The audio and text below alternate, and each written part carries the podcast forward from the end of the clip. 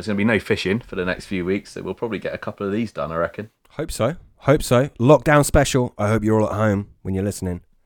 Mm, None of you bastards entered and out onto the bank. that's it. Keep it at home. You've uh, caused a bit of controversy. I saw that on Facebook today. My feed got filled up. Oh my goodness! What have you Yeah, done? Filled up. It was about four comments. Yeah, angry comments. Uh, yeah, no, I did.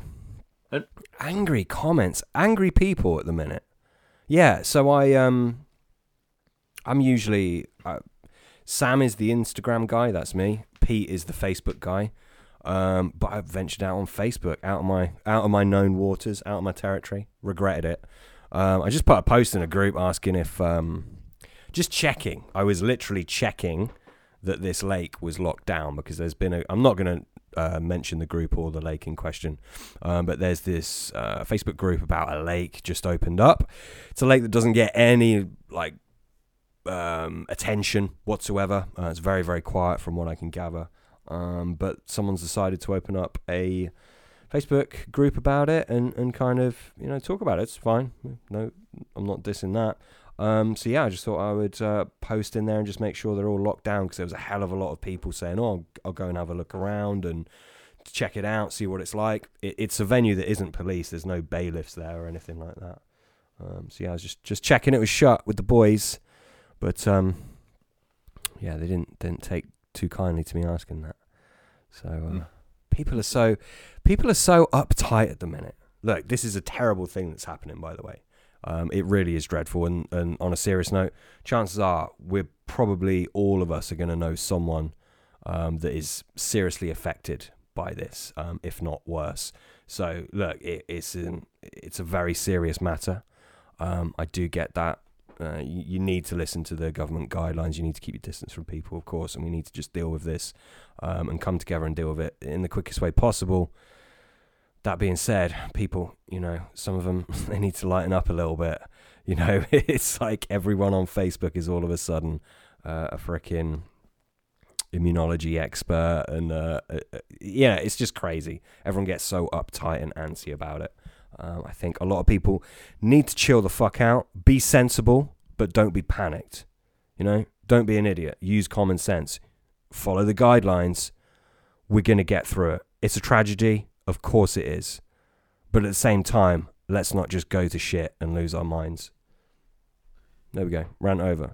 How, how's it affected you so far, mate? Business wise, like family life. Mm. What your what your thoughts? Yeah, I mean, business. It's it has a, f- it's dramatically affected how I'm conducting business um, because I own a, own two businesses. I own a studio, um, a fitness studio, gym. Obviously, that's closed. I've actually, uh, well, I'm in the process of migrating all of those clients to an online model. That doesn't mean, you know, all doing a workout together. Yay! It's not that kind of thing. It's no Jane Fonda stuff. Um, but we're just delivering. We're we're just ensuring that they've got adequate amounts of support and accountability. Um, specific nutritional plans for obviously being on a bit more of a restricted diet. Um, obviously, we're giving them workouts as well to keep them um, keep them moving. And aside from that, just bringing you know keeping the community aspect alive. Our our studio, my studio, is like a nice little community type thing. It's quite unique. Um, and yeah, just kind of like bringing that online, just so everyone's supported, so they continue to get results. Um, and that's that really. That's how my business has changed. How business will change going forward. Oh, my other business is uh, more in-depth consultancy-based stuff. That'll change. I mean, that's that's done online. I have clients all over the world with that. That'll change in as much as like we are gonna have an economic crash, right? We are gonna go through a recession. No one's talking about this, but this is 100% coming. Um, so the reality is, as as terrible as this um, COVID nineteen is right now, like the as far as business goes, the real hardship will be coming over the coming months and potentially years. Um, so that that's what's going to affect things long term, um, and it's that's not just for my business; that's for all businesses. Um, so yeah, I guess that's how how it's affected me in terms of my home life. I mean, it's just me and my girlfriend. Um, so that's that's not really been affected. I've got a home office with everything I need to work from.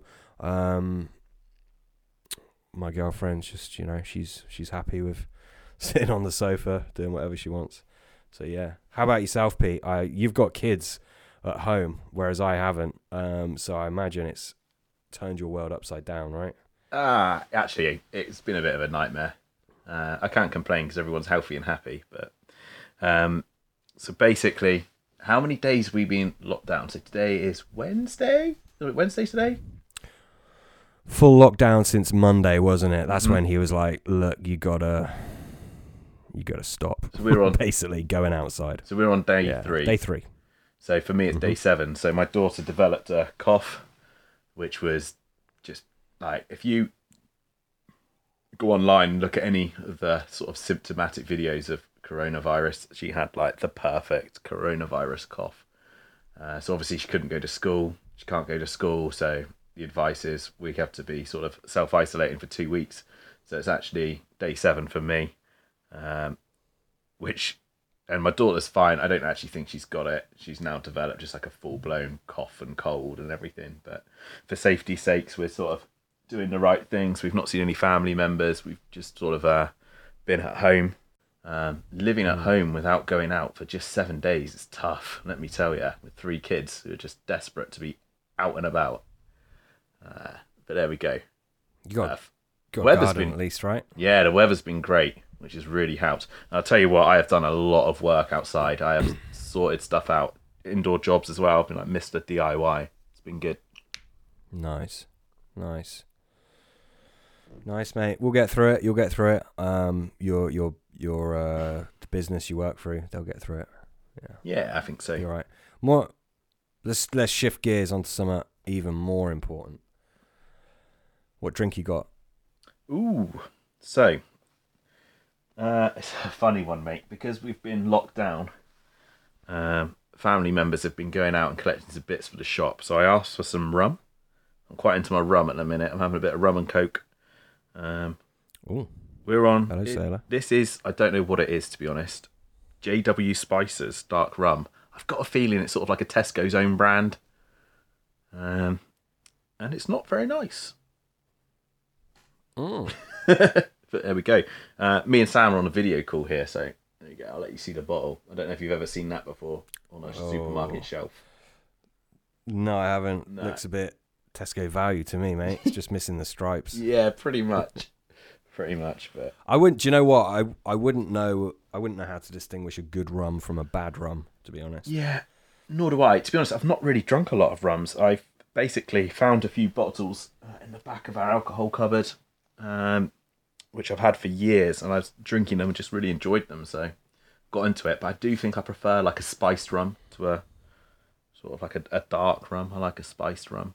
Probably a bit girly. I don't know. I uh, mm, don't know, mate. The Kraken. I had a heavy, heavy night Ooh. on a. I went on a date a couple of years ago. I went on the old Kraken. Heavy night Mhm. of it.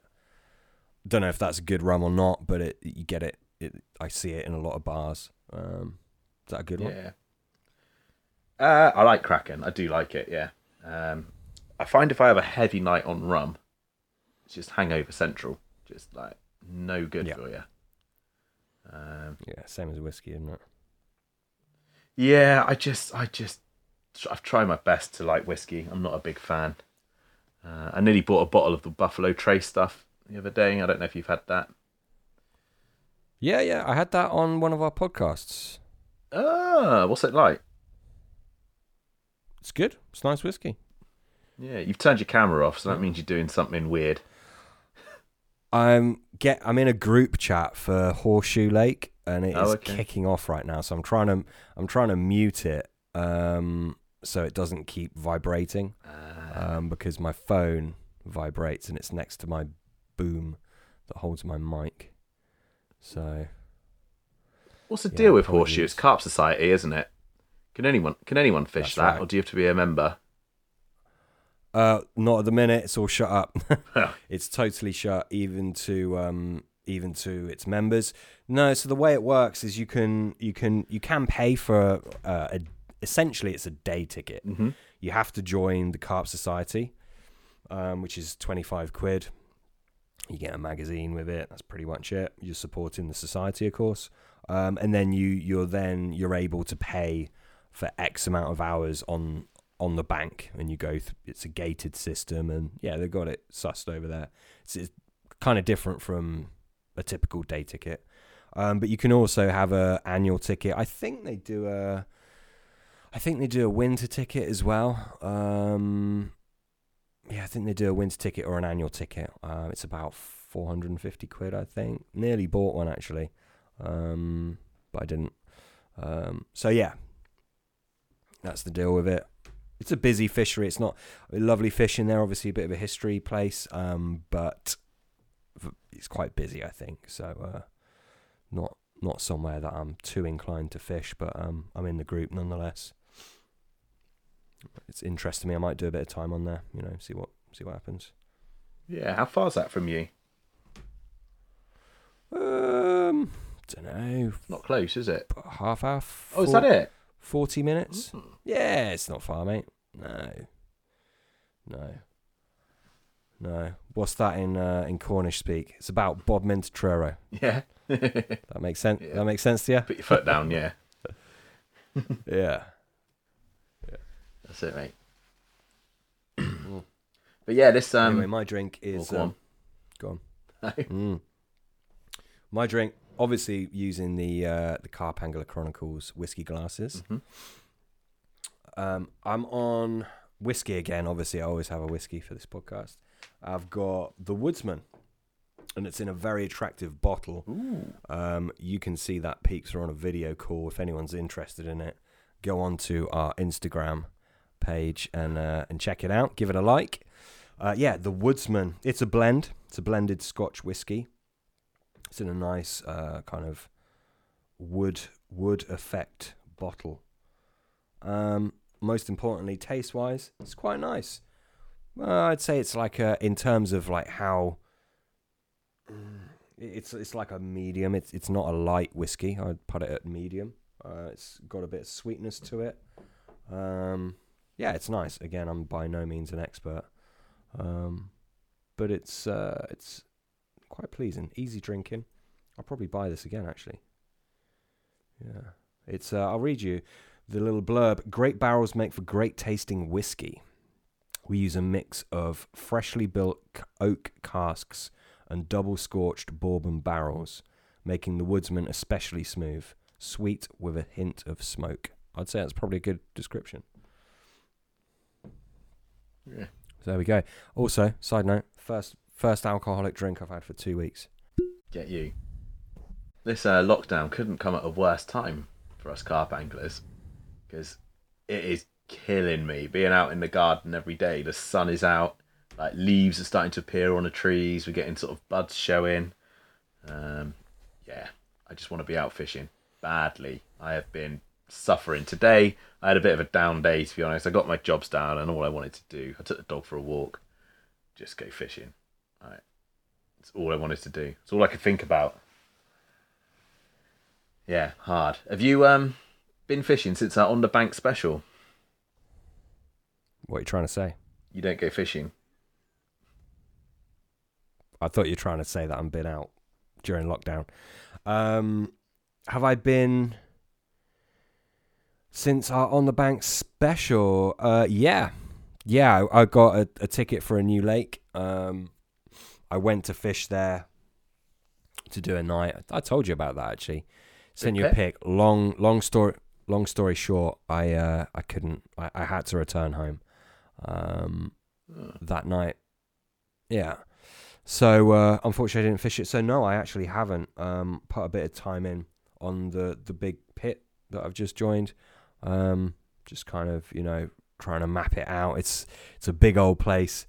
Um, way way way way over 100 acres um so yeah it's going to take a bit of work on that front so i've been putting the work in um haven't actually been fishing no and I have uh, been putting a bit of bait in on another lake. Um, although obviously can't do that now because uh, the lake is shut. Not allowed to go there, even to bait up, which is a shame because I tell you what, like no one's going to be fishing for quite a few weeks. This would be perfect opportunity to get some spots going regularly, bait up.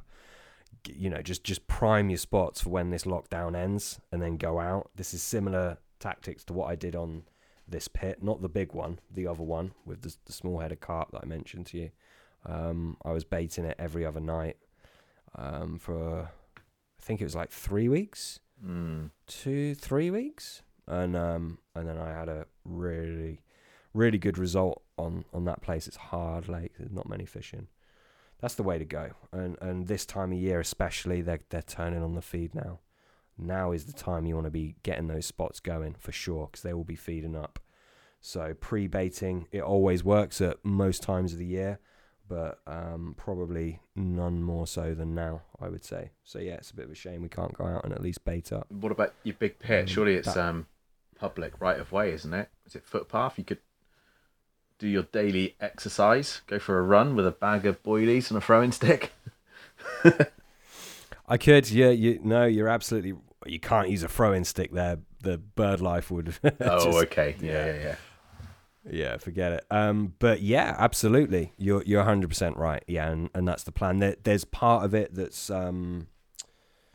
Part of it is public access, but the bits that are public access aren't the bits that you'd fish, if that makes Okay. sense. hmm So no real point baiting up an area that I couldn't fish. it's it, kind of counterintuitive. Um, but yeah, I mean, I'll I'll probably go out there for a bit of exercise, keep my distance, obviously, just to uh, just to clap eyes on the water, you know, and and uh, get the old binos out, binoculars out, see if see if anything's moving and and what have you. As with any lake, but particularly big pits, there's all tales of oh they're in this area in, in the spring when it wakes up they're always in this area and you kind of you you take notes of it but you always take it with a pinch of salt as well um, so it would be good to get out just anywhere on there just with the bin- binoculars just to kind of um, figure out where they are see if I can see them show um, and there yeah hurl myself into it as soon as as soon as um, lockdown allows Which that's which it really I think. I mean it's Go on. I think in, I, I think lockdown's going to be a lot more than three weeks, mate. As well. They said three weeks. I think at the end of the three weeks, they'll probably dish out another three weeks. That's my thoughts.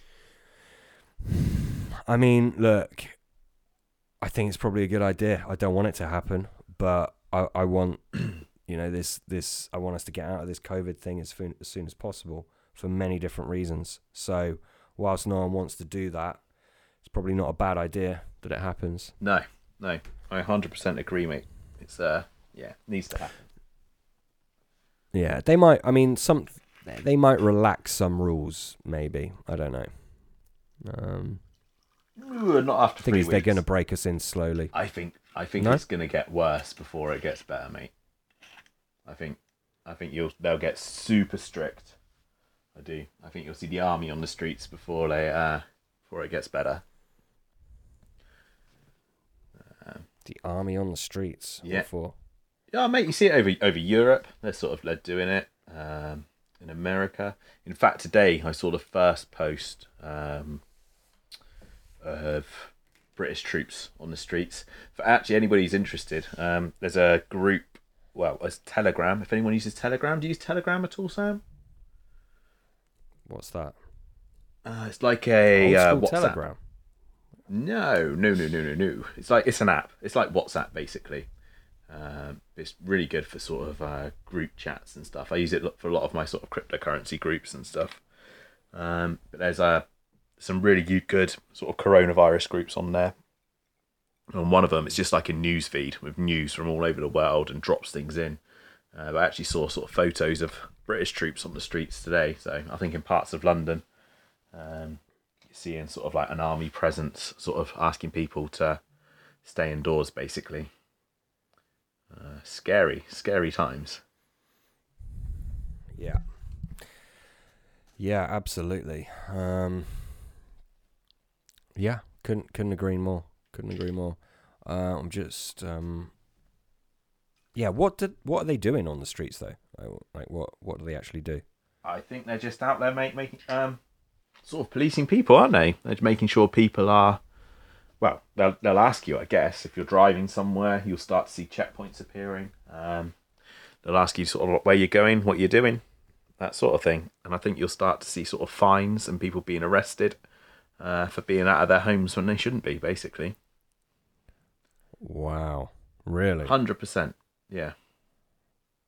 It's uh, martial law. I don't know if you're sort of aware of sort of George Orwell's sort of work.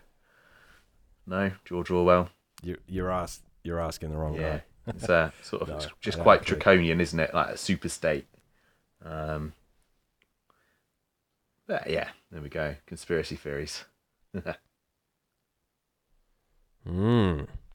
What do you mean?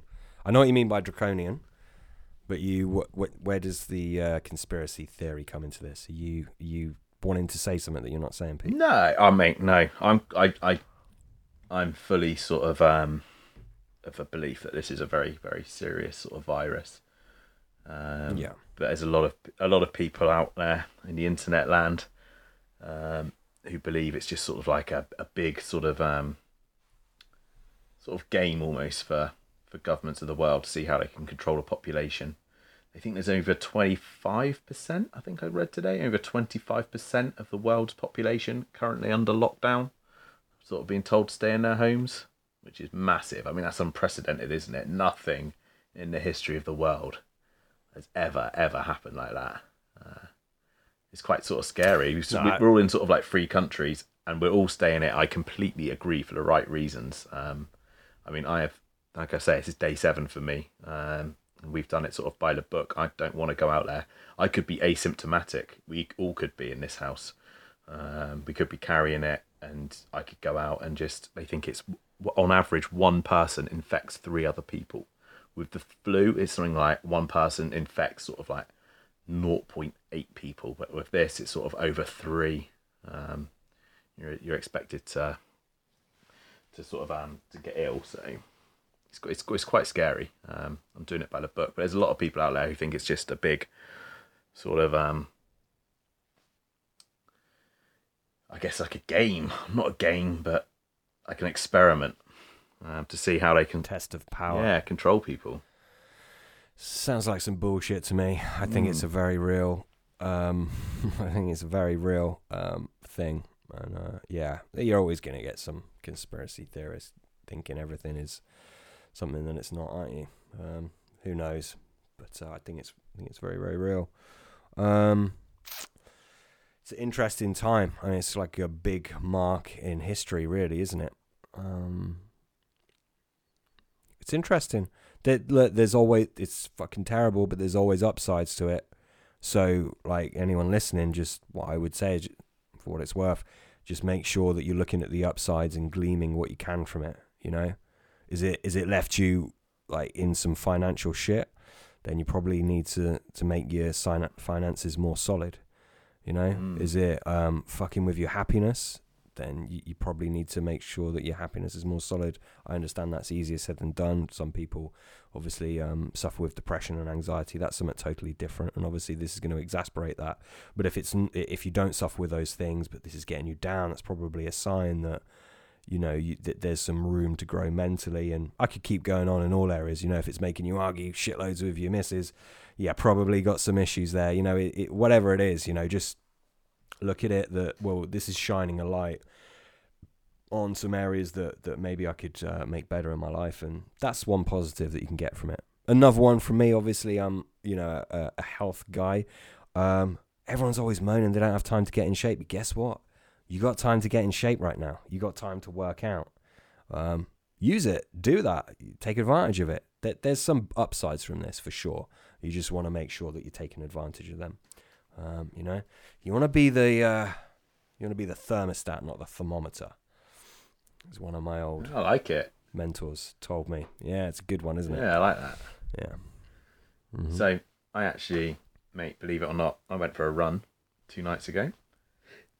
nice. I was that I was just that stir crazy from being at home, and it made me feel pretty good. And um, Mm. that Joe Wicks guy, the body coach, he's Mm. doing like a kids PE class every morning. Mhm. It's just a little Mhm. circuit in his living Yeah. room, and like we've all been doing Yeah. that, mate. It's been good fun to be honest. The kids love it. running around like jumping around like Spider Man and stuff.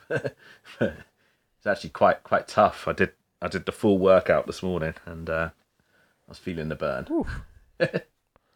Nice, I'm mate. so Yeah, unfit. He's awesome, isn't Yeah, ah, he's quite good to be honest. Yeah, it's a good laugh. I mean, his character is right for it. Uh, he- he's got the right character for I it. think so. shit, shit work, crap workouts, but uh, he's got the good. He's got the right character You for tell it. me, you're the you're the pro, not me. Mean? Do you know what? I've actually done my Good stuff. level two fitness instructor course. I tell you that. Nice. I believe you're a sports scientist, Oh, right? mate, hundred percent through and through. And geography. You got to tie a bit of geography into that. Are you, you're qua- you're a qualified sports scientist. I know that. You uh, you got a degree in geography as well. Yeah, sports science and geography. All right, nice. Never use it. Very nice. the only mate. thing that got me is my, my Right. job currently. You had to have a degree to get the job, and that's the only thing it's ever helped me with.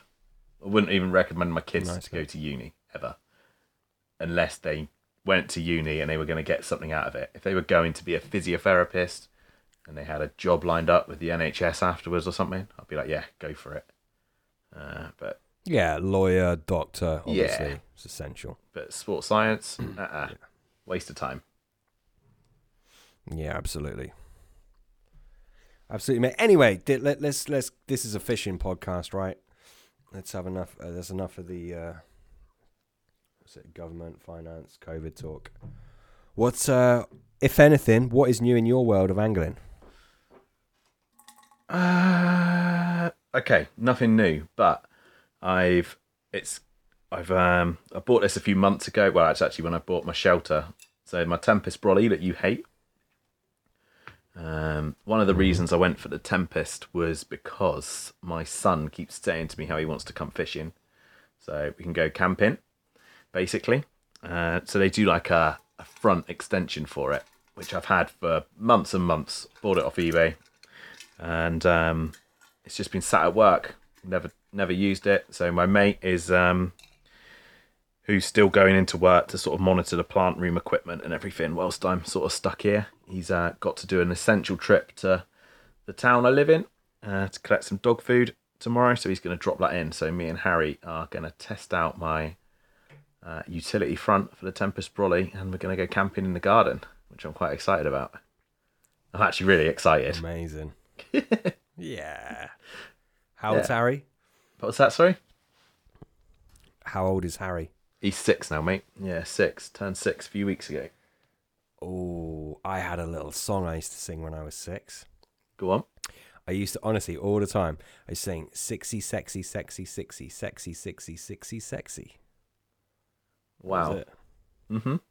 yeah, honestly, I used to. I, I had a. Ah, that's actually an. Uh, oh, I wonder if I've still got that. I had a green, a small green book of different fish, um, and I wrote six and sex. uh, What I thought was me spelling sex all over that thing.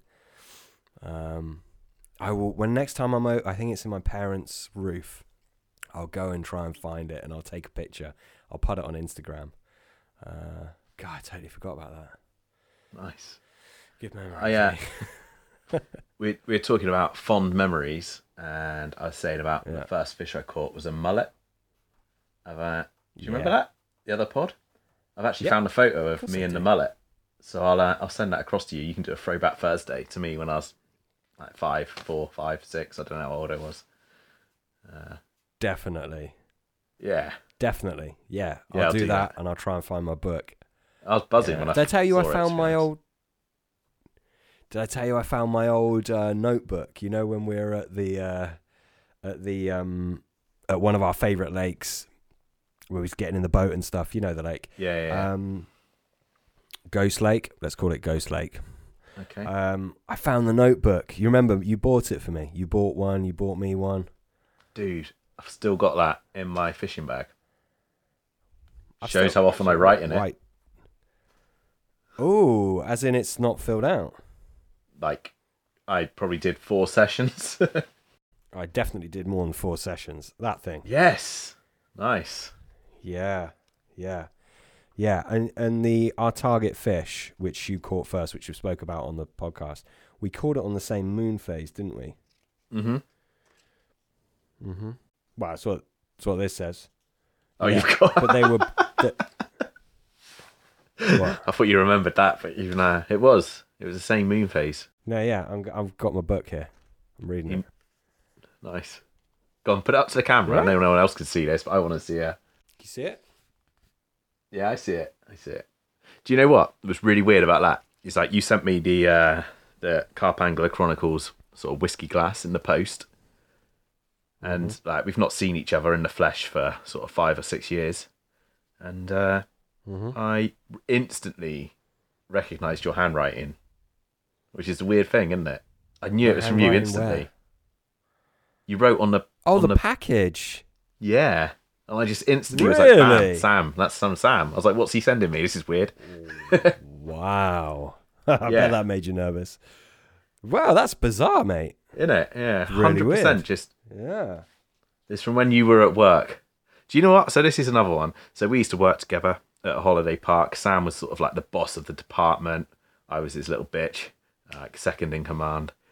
And uh, Two IC. I I remember he always used to leave me ha- handover notes for his days off, which were quite regular. Actually, he had a lot of days off. Which, looking back, but one of the handover notes, he left me a note to tell me I had to fire two girls. Can you remember that? Now, bearing in mind, I was like, I was like, I was like eighteen or nineteen, and I just sort of like it was a summer job from uni. And I was just like, fuck, like he's being serious here. And yeah, these girls come in. They were terrible. Can you remember them? We used to have like radios. I had so many, so many bad employees there. Who was it? I can't remember their names. There's a couple of girls. They used to drive in from Bodmin. Um, and I remember like we stayed behind work, sort of like going over. Like they had little radios, but they were really strict on the radio calls, weren't they?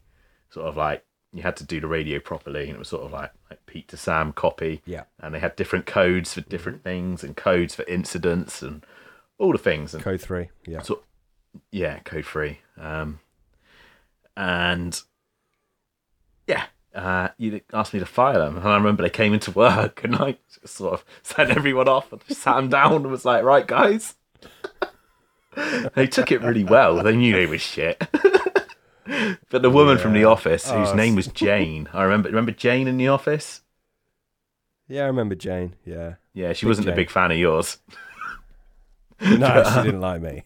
no, she was just like Mate. came in. She was like, "You serious? You've just fired them?" She was so angry because you hadn't fired them and left me a note. I know. I'm sorry, mate. you know what I'm like? I would have found that hilarious when I was writing that note.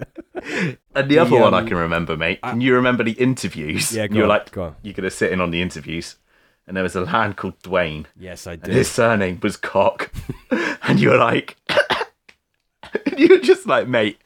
You're like, yeah. So, uh, no, nice to see you, Dwayne. What's your name? And he was like, Dwayne. And you're like, yeah. Surname? He was like, Cock. and straight away, obviously, we're like little kids, like, and then you're like, how do you how do you spell that? He was just like C O C K. Oh my god. And you, his interview was terrible. His interview was so bad, but you felt so bad because we'd basically bullied him that you gave him the job. My- we used to hire so many bad people there. Yeah. It's like a seasonal job, so you just got to get loads of youngsters in. Good times though, right? Mm-hmm. Yeah, really good times to be honest. Really, I can think of some few stories now. I won't go into it now. It's boring for people. No, mate. There's a lot we shouldn't go into, probably. Yeah. Um, yeah. Anyway, the uh, your, your your target fish from the our first sort of like proper water with with the boat and everything. Do you remember what bait you caught it on? Pop quiz. No, my. Oh God, no, I don't. Uh, Namale Mm. Nope. wasn't Namale. Wasn't our own bait, no. No. Do you remember what the win was? No. No, it was a westerly. The pressure had dropped. What date was it? Um, it was f- fairly windy. The seventeenth. Of what year? The seventeenth of what year? It it was the seventeenth of January, two thousand and twelve. Oh, nice. Yeah, seventeenth of January, two thousand and twelve. I got there on the 16th though. Eight years, man. That's mad. Over eight over eight years ago. Yeah, you caught it on um, the mackerel Was it? that we spoke about before, tipped off with a pineapple and lacto bee pop up. Homemade. One of my homemade pops. Yeah. That's what did it. Yep. Did you put Did you put pineapple in it? Must have. You tell me. It No, sa- do you know what? Now you say that. Slash. So that lacto B, we were talking about that. That the uh, that's the stuff that's in live system, isn't it? Like that that creamy palatant. Um, and yeah, I remember that now. Um, it was yeah, pineapple with lacto B, sort of the enhancer in there. And I remember I didn't have any um, any sort of colorings or dye for that sort of batch of pop ups. So they were just made sort of like just a natural base mix color, like the Polaris or whatever pop up mix I was using at the time. I remember that. You see, I'd like to make some of them again. I really would. Mm. Yeah, that was. They were good. I remember now. Do you know where? No, no, I don't actually. I was going to say, do you know where I got that recipe from? But that was a different pop up. Uh, I have no idea, bud.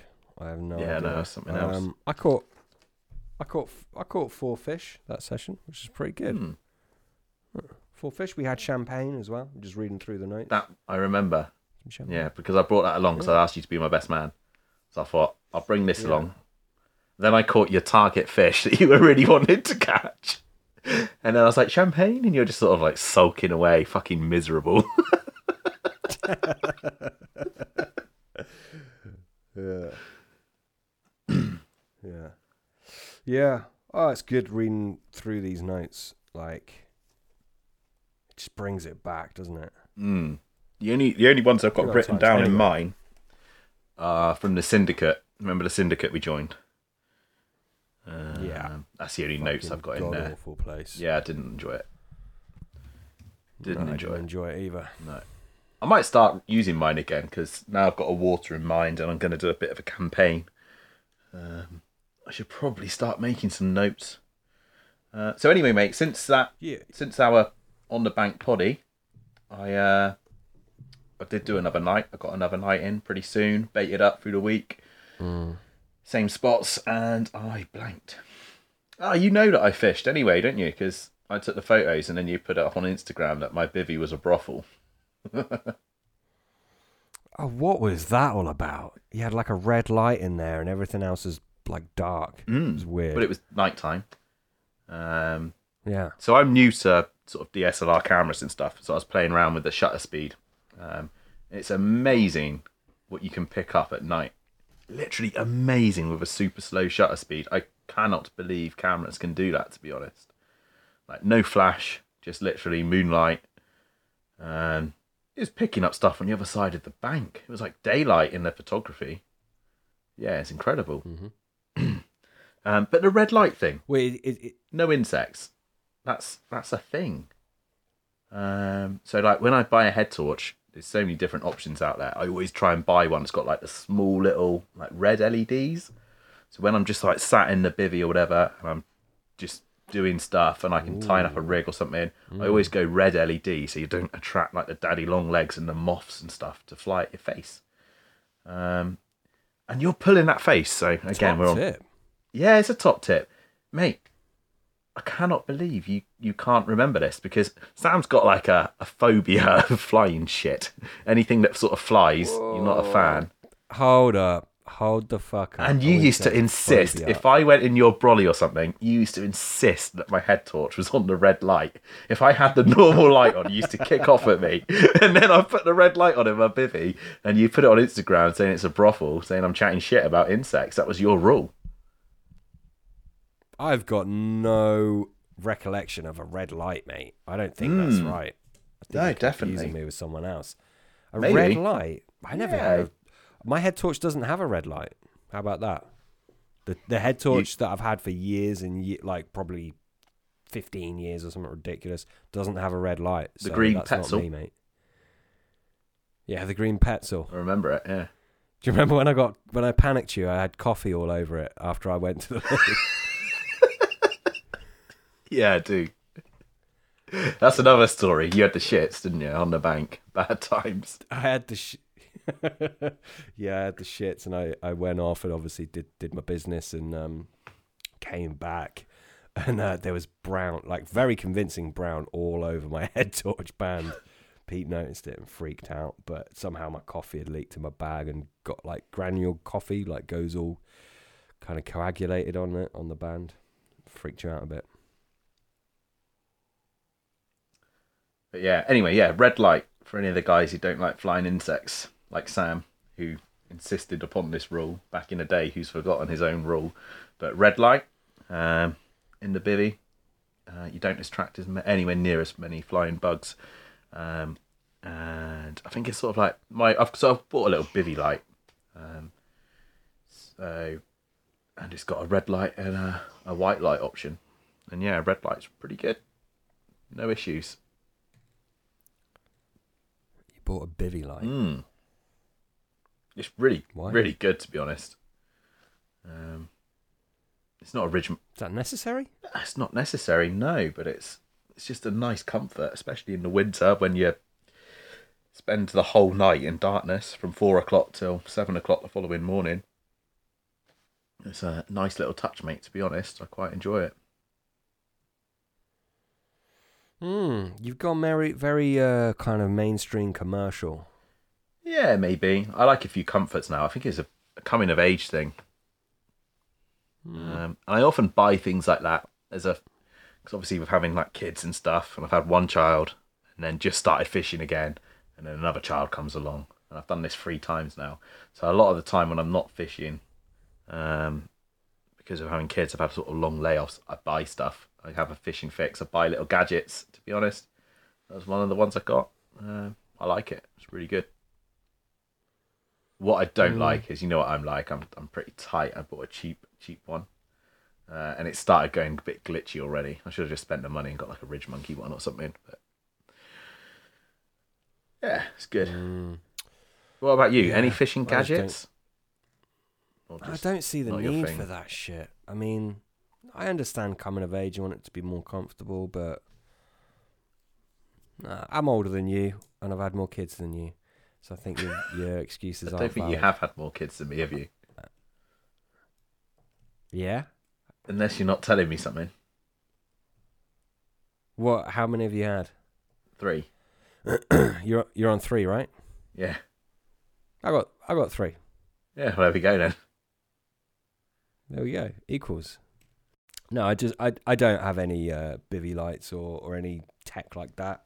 Um, oh, actually, I've got a um a battery pack. I guess you could class that as some tech, something that I never used to have, but um, it's a good bit good good thing to have. I think battery pack. Don't always use it, but um, if I need to charge my phone up, it's of like sometimes with with my businesses it it's like always in use, so it drains down. So I have that, but I think that's other than a head torch, that is the only tech I have. Um, yeah, not really into anything. Ooh, talking of tech, something that you could talk about, um, which I'm sure some people will find interesting. Again, not a big believer in these, Mm-hmm. not really a supporter in them, but drones. Yeah. I know you've uh, you're quite experienced with with drones compared to the average man. What's um what's been your findings with drones? Do you think they've got their place in angling? Do you think it's right? Do you think it's cheating? Do you think it's an edge? What are your thoughts? Do you know what, mate? So, since I've had a drone, I haven't actually got one at the moment. Um, I was mainly fishing sort of day ticket waters, and I would never fly up a drone on a day ticket water with other people fishing. I I just couldn't do it. Uh, it's just not for me. You go fishing for a bit of peace and quiet, and but yeah, um, do they have their place? Right, the lake I'm fishing now on a quiet sort of day. Would I put a drone up in the air? Yeah, hundred percent. You just a bird's eye view from the water. You're seeing sort of loads of different features that you wouldn't normally see. Weed beds, where the weed beds are, big holes in the weed. Um, it's a completely different perspective, and it's an eye opener, hundred percent. Um, I don't necessarily know about fish finding. I see it all the time on YouTube and stuff. Um, these sort of like heavily stocked sort of uh, day ticket waters, and you can just see like hundreds of fish sort of shoaled up, grouped together. A lot of the lakes I fish, I don't necessarily think it would help me on the fish finding front. Um, but yeah, I I think it's a huge, huge sort of uh, eye opener. You see everything from a different perspective, and until I guess you're into a water and you sort of fly a drone up over it, um, you, you don't really experience it, so you don't really know. There's a lot of sort of naysayers out there, um, but I just think yeah, number one, they're pretty cool. It's actually a really good hobby if you get into it. Um, some serious sort of uh, uh, people out there who who take drones as a very very serious serious hobby, and um, I don't know. So on that on that front, they're they're pretty cool. Uh, you can do a lot of stuff with them. From a fishing perspective, yeah, I think it can really open your eyes to a certain water. Um, yeah, make makes things easier. I think you feature find with it, um, and that, that's about it really. Um, but for anyone doing that, I'd recommend you buy sort of like a, a, a semi decent drone. You know, you don't want to get any old uh, drone that's going to sort of fly away in the wind. You'd want to sort of get something at least with like a GPS lock on it. Uh, so it's going to hover stable uh, and a movable gimbal as well. So you want something where you can move the camera up and down. Uh, if you're just taking still shots, like stability isn't a big issue. You don't necessarily need the cinematic footage, but you want something with a remote camera, I'd say, so you can sort of pitch the camera to get your to get the, the view of the lake that you wanted. Um, but why'd you ask, Sam? Are you sort of looking at getting something? No, I mean, I was uh, no, I asked just because I thought it was something that you could speak on, um, and and people might be interested. I was. Um, I asked you about one, didn't I? I nearly bought one the other weekend, not really for fishing, but just for. I mean, I'm into my photography, um, for for quite a few years now, quite quite fairly big way. Um, I would love to get a drone and get some drone shots. We we go out. Um, I mean, there's a lot of scenery that we go to, like we're big into the outdoors, hiking and different things like that. There's some stunning places um, around here and around like Wales and Scotland. We go to the drone would just look amazing. So for that reason, I'd love to, as well as that, you know, just getting some aerial shots of like the water park or something like that would just be great. But more for a photography thing rather than like finding some spots. I don't know how I feel about that. I mean, I don't know if it's it's the kind of like the bait boat thing. I can't help it, even after all these years of you know bait boats are obviously been going for a very long time. I still just kind of see them as cheating, mm. and uh, I really do. I, I, and I can't get past that. I'm not not if you want to use a bait, look, go and go and catch fish however you want to catch fish. Look, you know, it's not get bent up about it. But me personally, I wouldn't. I, I just, I just, I don't really. It's just not quite cricket for me. And drones, I don't know if I feel the same about that. I mean, I guess I'd put them in the same same situation, same boat. Really, kind of feels like cheating a little bit. Um, if I'm honest. That being said, I mean, I can just see how looking at the lake from an aerial perspective would be such a game changer. And you know what? I'm a bit of a hypocrite because when I target a new lake, first thing I'm doing before I even visit it usually is I'm I'm looking on Google uh-huh. Earth I'm looking on the the iPhone maps. I'm looking at it, all of the images I can get of it above multi map. Although I don't think that's going now. Um, and I'm happy with that. Why would it be a different flying up a bit of plastic and looking at it myself? I don't know. Just uh, I I just I've, I'm not saying I definitely think it's cheating. I'm just saying I've got a question mark over it. Uh, if that makes sense. So today I've missed my drone. So I sold it with a view to buy another one, and then financially, different things have happened, and I've sort of had to put it on the back burner for a bit. Um, but like today, so uh, obviously we're we're sort of like in lockdown, um, but I sort of like I'm going out to take the dog for a walk. So what I've done today is I've just looked like the town where I live. I've just looked at loads of different um, lakes. I've been on Google Earth. I've looked for lakes in the surrounding sort of fields, countryside and stuff. And I'm thinking I'm just going to go and check out some of these little ponds uh, take the dog for a walk, and as a couple, and they're pretty inaccessible. I'm gonna have to start climbing through hedges and stuff, and it wasn't really right with the dog, and there's people about like looking, and I was thinking, do you know what? I just wish I had my drone. I could just fly my drone over, have a little look. Uh, perfect. It's a little bit voyeuristic, isn't it? It's a little bit wrong on many levels. It's someone's private lake, and I'm just having a little sneaky peek. Um, but yeah, it's pr- it's pretty harmless. But yeah, that's why I was missing it today. Uh, that would have been perfect. On the flip side, if someone was flying one in my garden, I'd be pretty pissed. of course. You know, do you know what I mean? these So are these are fields in the middle of easy- nowhere. It's not like someone's backyard. Um, Yeah, I know, I know, I know, mate. I know. I mean, look, I would never condone trespassing, but if it, you know, if you did, if you've got a dog with you, oh, my dog ran off. I had to go and catch it. You got a dog? I've got quite a good.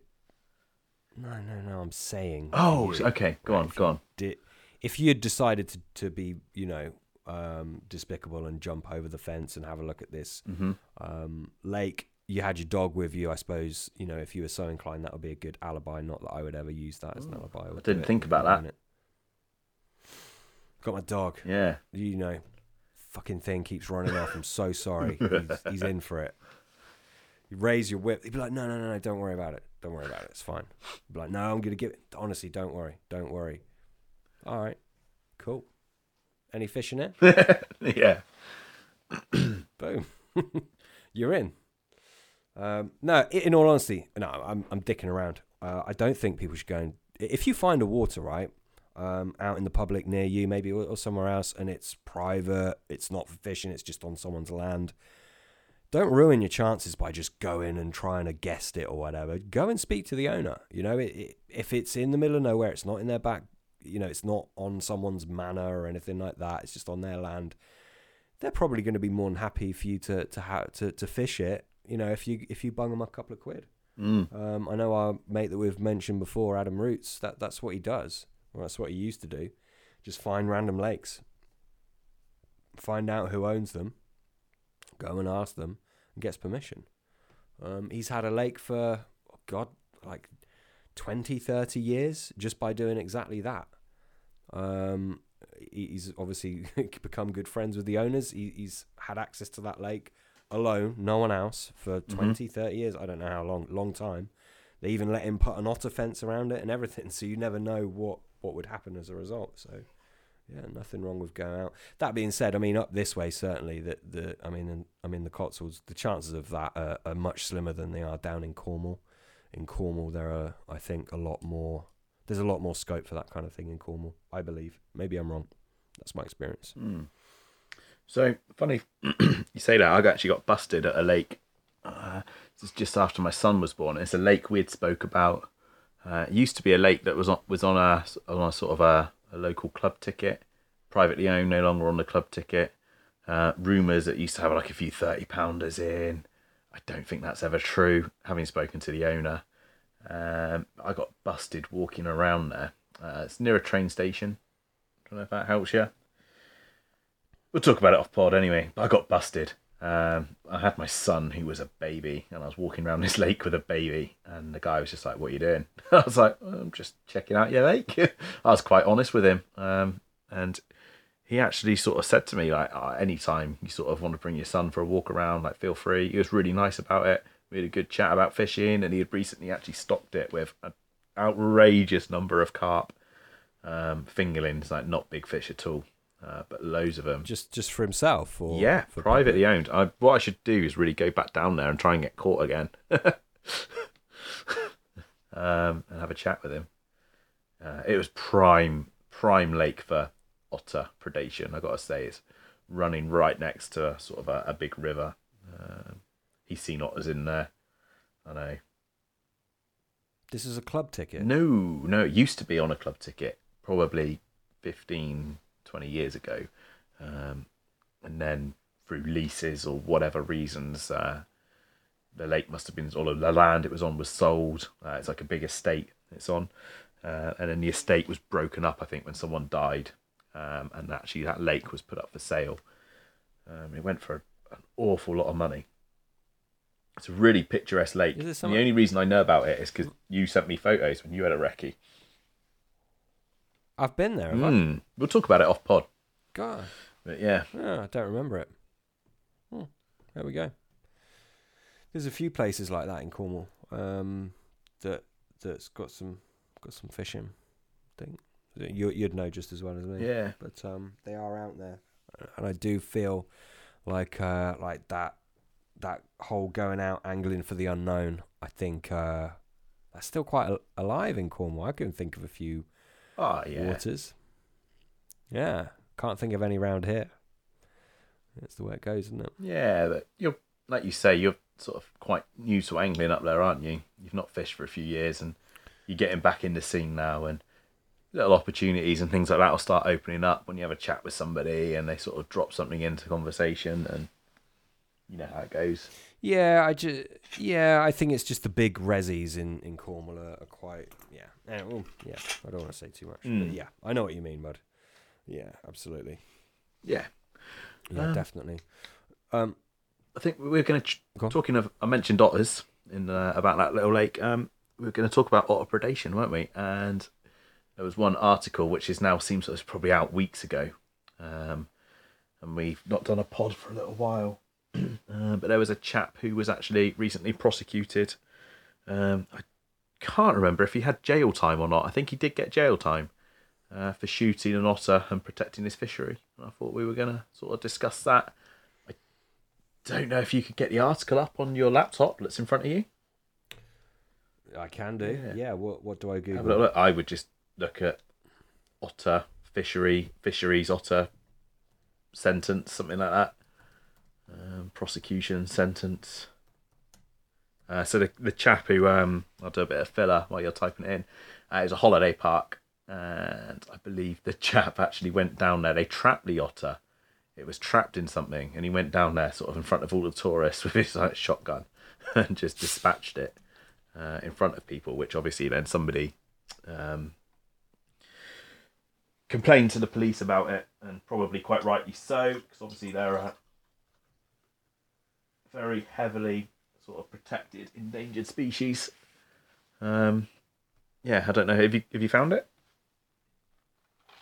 I have, yeah. Um, fishery boss jailed for barbaric otter killing is the headline on um, the Times website. Yeah, a fishery farmer has been jailed for two months for killing a rare otter. Well, they're not that rare. Um, that he believed had been eating the valuable carp in his four lakes. Can we mention him? Yeah, why not? Stuart Yeah. Jones, 54, shot a Eurasian otter with a rifle after it had been caught by an angler in a net. At the time, Jones was the owner of Lyons Gate Caravan Park and fishery near Dorchester in Dorset and had set traps for otters, which he blamed for the loss of carp up to £40,000 each. Whoa. Um, and the Times want me to subscribe to read more. Yeah. Cheers. Thank, thanks, the Times.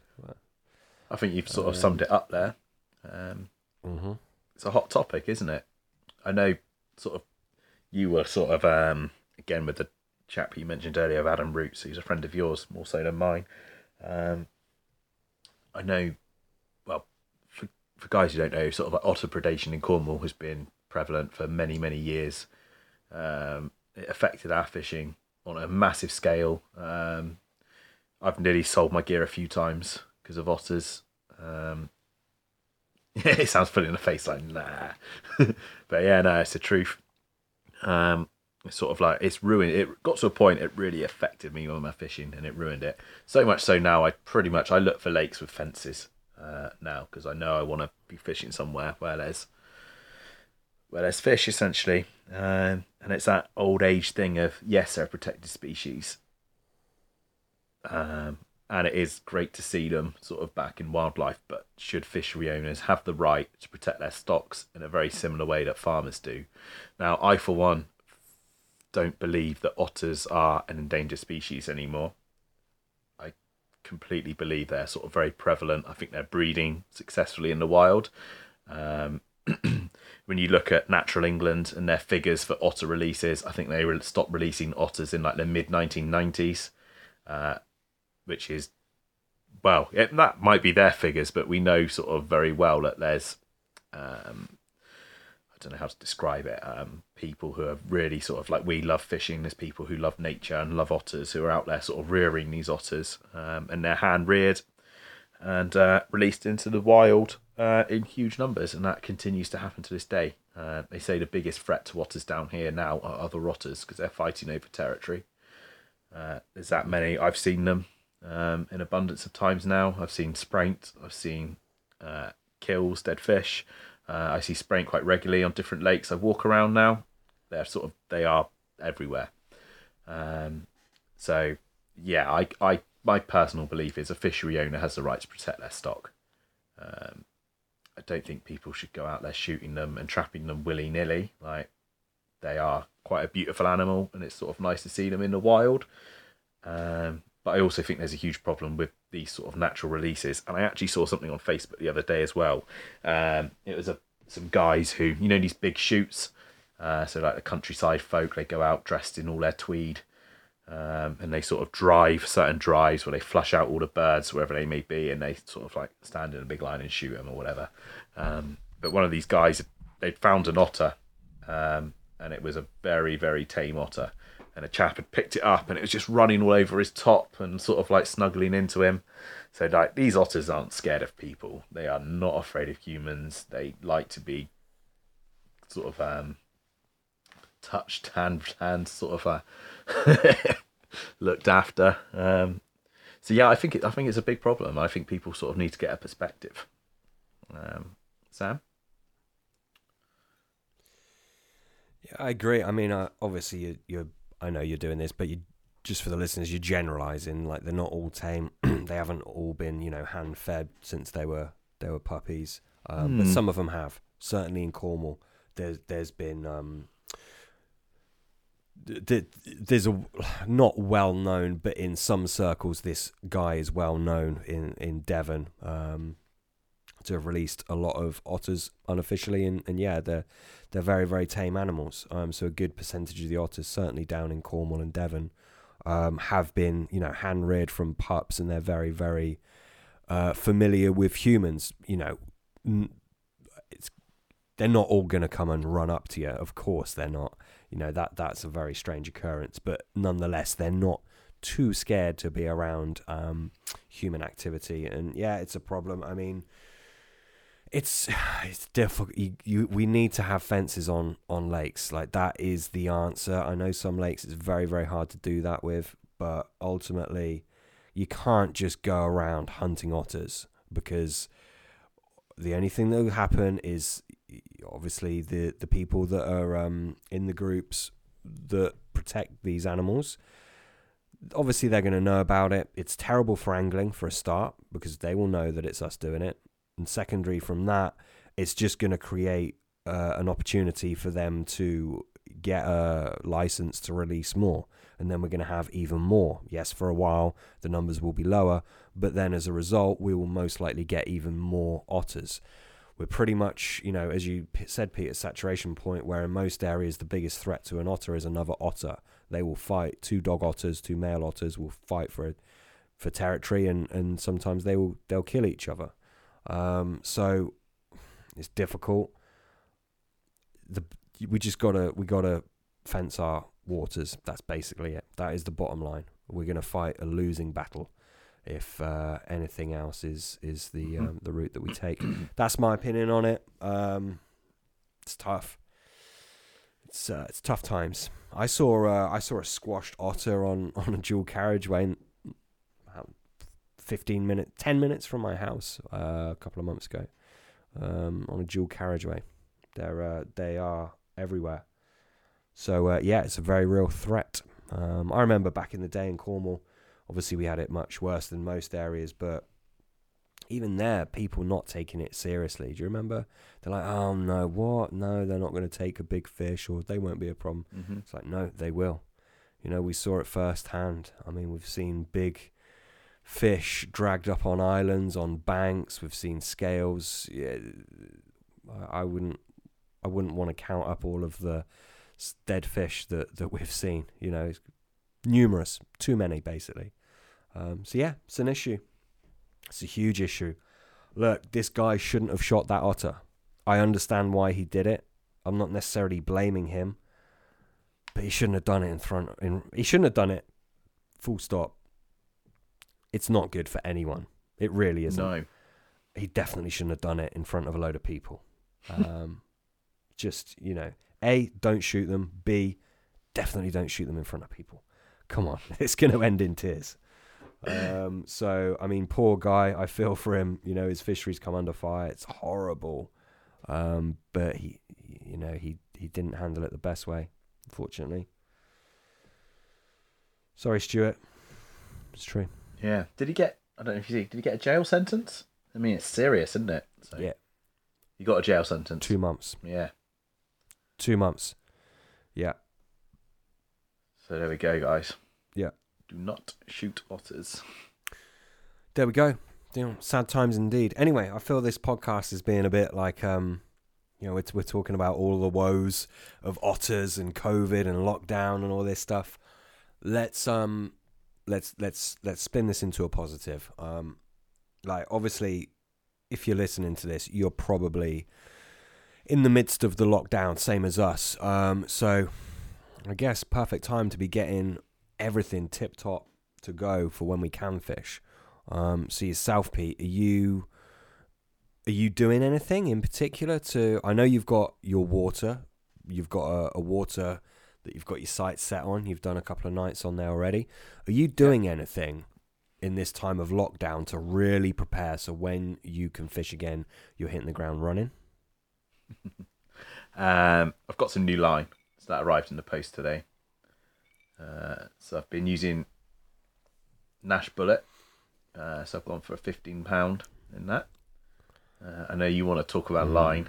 I can see that burning. Um, on the bait front, can't order bait in a minute. The bait, the bait company I've been ordering bait from closed down. I've been needing to order bait for a long time. Uh, now I can't order bait. This is really frustrating. I can send you some bait down, mate. ah, nah, I'm good. I'm good. You know when you've just got something working and you're happy with it, and yeah, no, I'm, I'm cool. I'm cool with that. Mm, Uh, I want. I was planning on fishing the other day. I was um, very tempted to break my little curfew because I know there would be nobody at the lake, and if there was someone at the lake, I was going to disappear and go home.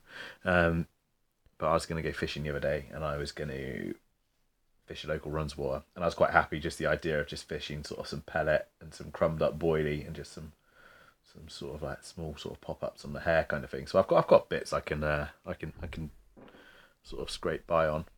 Nash Bullet. I always think that sounds like a vibrator. Do you know?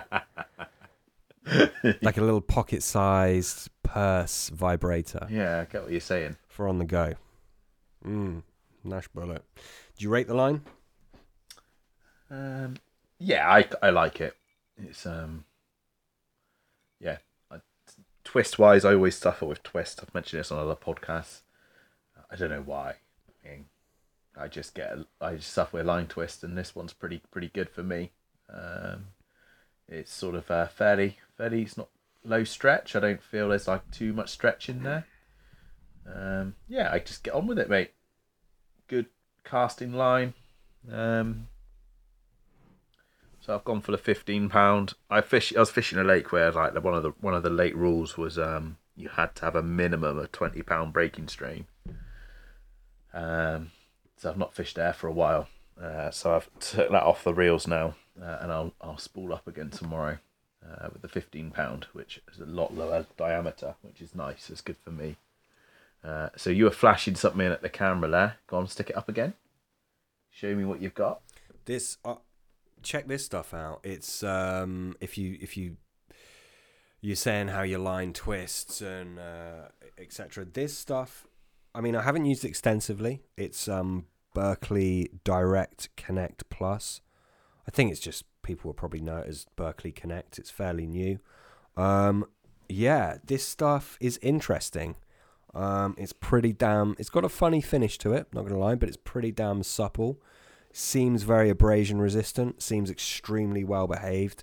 Just kind of hangs out of the rings on the rod, um, and it sinks really well. So, kind of all the properties that you'd want from the line. The only, f- I mean, I haven't used it for a long period of time, so I'm probably going to be in a better position to advise on it um, in you know months down the line. But so far, seems really, really promising. The only slight niggle I've got is the color of it. I'm not too, or it's it's like it's hard to explain. The finish of it, I'm not a, a huge fan on. Um, it's I probably wouldn't fish all the way through on it. Um, I'd use a leader, which I'm using anyway, um, because of gravel bars and stuff. But uh, yeah, looks very promising. Check it out. I actually got that. I, I have we spoke about this in another podcast. have, I yeah. can't remember. Might, whether it is the one that got Mm. deleted, I don't know. Um, we had another Well, I got a bargain. I got sort of yeah, I got a bargain. I got it at um, Trago Mills half price. Um, they were only selling it for sixteen ninety nine anyway, which is really cheap because I'm pretty damn sure it's thirty quid in Angling Direct. Their Trago is um, it's a very cheap, huge store. They they have different departments. One of them's fishing. They do very good bargains on things. Yeah, sixteen ninety nine they're selling it for. Um, and it was on a half price sale. so so it was obviously uh, eight eight pound fifty wow. for 1,000 1,200 meters. Ooh. Yes, it's a big old spool, and uh, yeah, bit of a bargain, and it's really good so far. Anyway, so yeah, maybe check that out, Pete. Um, I mean, but sorry, folks, that was the my uh, peanut butter spoon. Um, if you're suffering with line twist, I mean, you need to sort that out. It's going to be down to the way you're spooling, or the way you're playing fish, or the way you're treating it, or something like that, or your line roller is broken, or something. I just yeah, I, I think I don't sort of maintain it. I used to regularly sort of um, where I live. There's like a big field, and I'd I'd chuck a lead out in the field quite often. I'd stretch my line.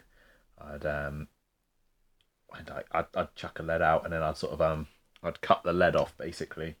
Uh, and I used to reel it all back in through like a wet cloth, like eliminating all the twists and stuff. I used to really look after it. Nowadays, I'd literally I finish my session, rods go in the in the bag, and that's where they stay until uh, I'm out on the bank again. Um, but Yeah, I, same. yeah, I, I sort of find for this. Do you still use the Gardner Twist Doctor? No, I don't. Um, no, I don't really suffer with it too badly, to be honest. I, I mean, I don't really have issues with my line.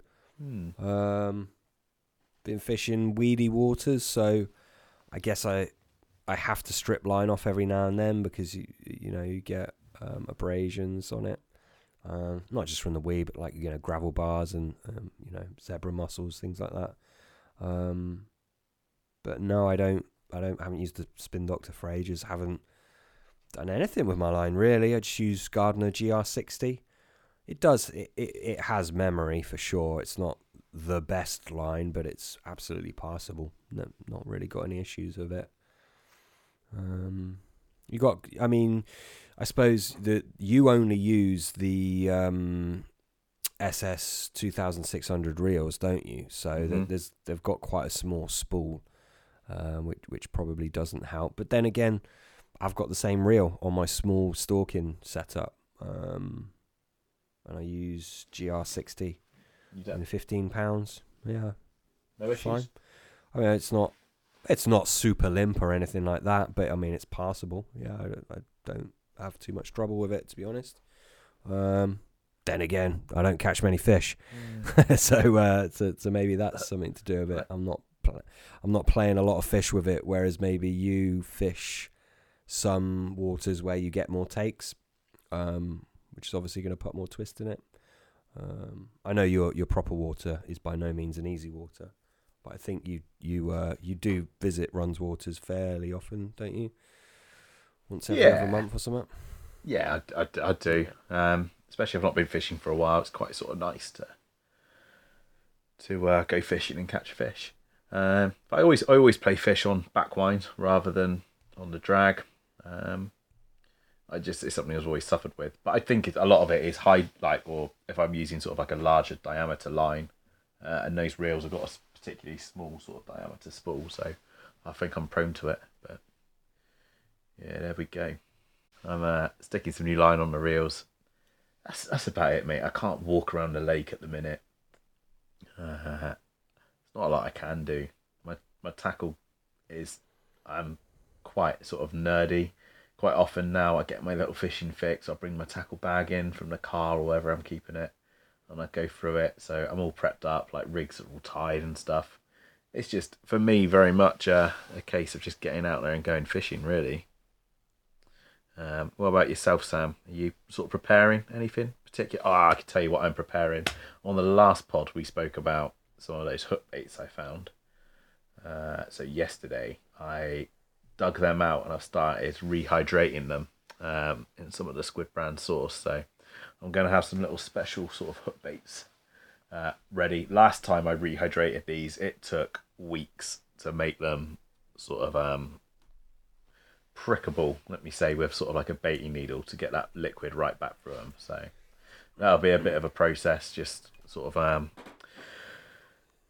just a little bit, but often sort of dropping a few drops of that liquid on them uh, just to rehydrate them. But you had a bit of a blank face. You couldn't remember. Oh, okay. That's what you want. What am I? What am I seeing? Active CSL. Okay. Yeah, active CSL. Sorry for those of you listening. I just held up a like a big um, five liter container liquid. Yeah. Anyway, mate, you so you you're rehydrating them with fish brands. Uh, sorry, squid brand fish sauce, which we're Mm-hmm. firm favourites of ours for for many years. Anything else you're adding there? Do you do you put anything else? This is just hook baits, right? Or is this free feed as well? No, these are literally just my hook baits.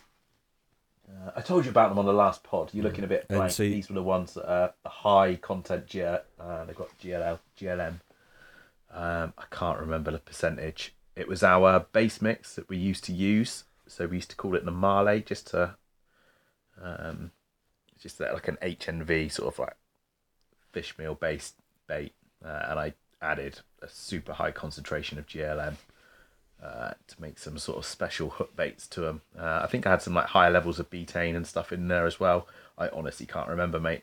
Um, and I found them, uh, and these were the ones that have been frozen uh, and then air dried for a long time to get all the moisture out, and then frozen, and then defrosted and air dried again, and then refrozen. And then you take them out of the freezer, and I've basically got them in sort of like a packing salt. It's like a curing salt that butchers use, sodium, sodium nitrate. I want to say. I can't remember the exact sort of salt it is. Do you know off the top of your head? Not off the top of my head, no. No. Uh, so they've been curing in that for pff, like five years, but you break one open, you can see the little crystals of salt. Um, so yes, I'm rehydrating them uh, in the squid brand fish sauce, which is particularly salty as well. And I think, especially sort of on the lead up to, to spawning, I think they could they could be a little edge, uh, which I'm quite excited about. Because of the salt. Yeah, because of the salt content. Do you add anything else when you're rehydrating, like uh, betaine or anything like that at all? Uh, More green in- net muscle, anything? In the past I have mate, uh, but at the moment, um, no, just literally the, the the the fish sauce, and I'm leaving it at that. Part of the reason I haven't got anything else in, I've got nothing else. I've not been sort of, I've been buying bait for the last sort of four years really, uh, so I've just, yeah, I've, I'm not stocked up with anything, and nothing sort of uh, sort of interested me like that. So. We, we, was it was it you? Were you into Balakan when that got big? Uh, I've used it, but um, I think that's that's something now that's so underrated. Like people don't you don't see it now, do you? It's out of vogue. Um, A- absolutely, yeah. I could I could see Sam sort of diving down under his desk again. So I think something's going to reappear. Th- th- this is um, interesting stuff. Although, actually, looking at the uh, amino acid spreadsheet, it's not the best um, in terms of amino acids. Um, but uh, from Bassarel, um, shrimp, soluble shrimp extract, um, which is very kind of Balakani, Mm. obviously. Uh, Balakan is fermented shrimp. And this has got like a real, I mean, if you could smell that, it smells like a, a mixture of uh, Balakan and dog shit. honestly, Yeah, I know. I know this Uh, stuff. yeah, it's quite. Um, Yeah, my my late grandfather um, had a Thai wife for the last few years of his life, I guess you could say. Um, I remember you telling me. yeah, uh, is a different story in itself. But she used to get stuff sent over from Thailand. There was all these crazy sort of fermented fish sauces, and they, but the smell was just disgusting. Um, but I can imagine for a, for a carp angler, God, that'd be yeah amazing. Mm. I really do. Um, but yeah, Balakan, you don't see that anymore, do you? Um, Uh, I think it's about, isn't it? yeah, I, you know, just when you, you sort of like watch stuff in uh, on uh, your sort of stream videos or you read articles and stuff online, it just doesn't have much of a, oh, excuse me, a presence anymore, does it? It used to be really, really in vogue at one point. Everyone was grating it into Yeah, their manga.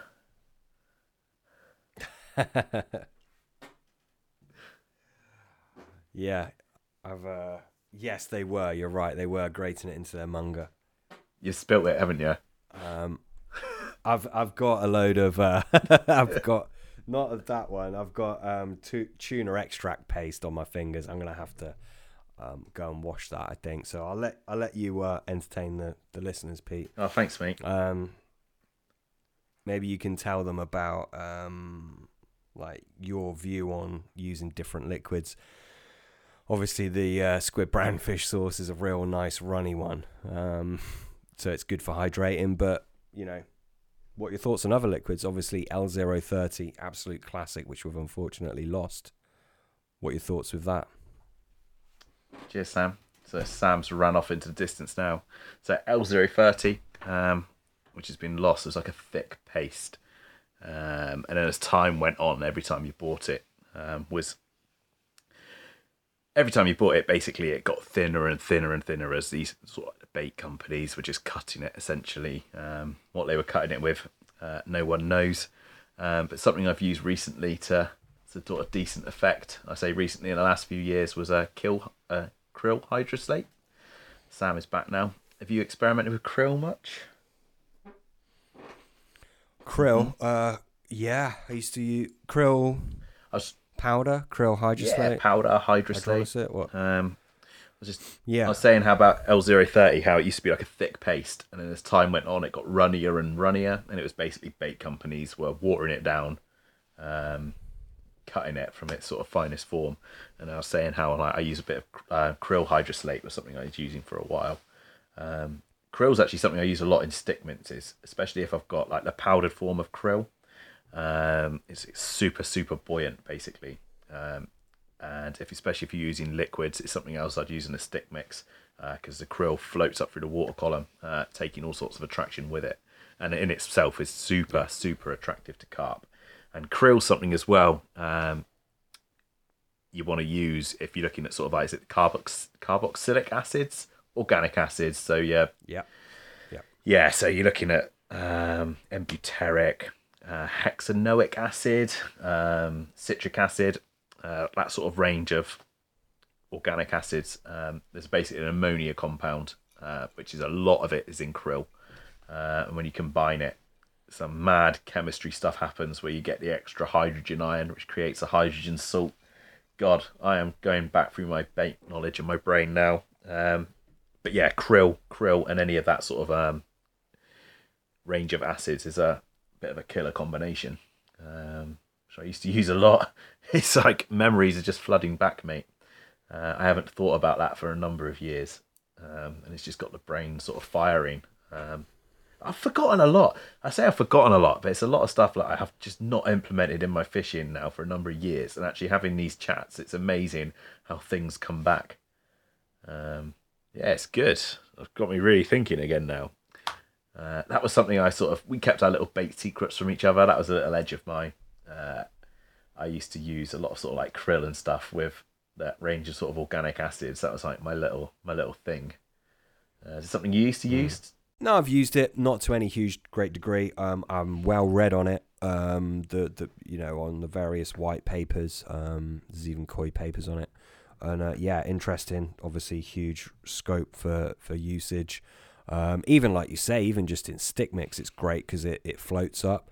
A cheaper way of getting that effect is wheat germ. Mhm. Um, that will float up as well very effectively.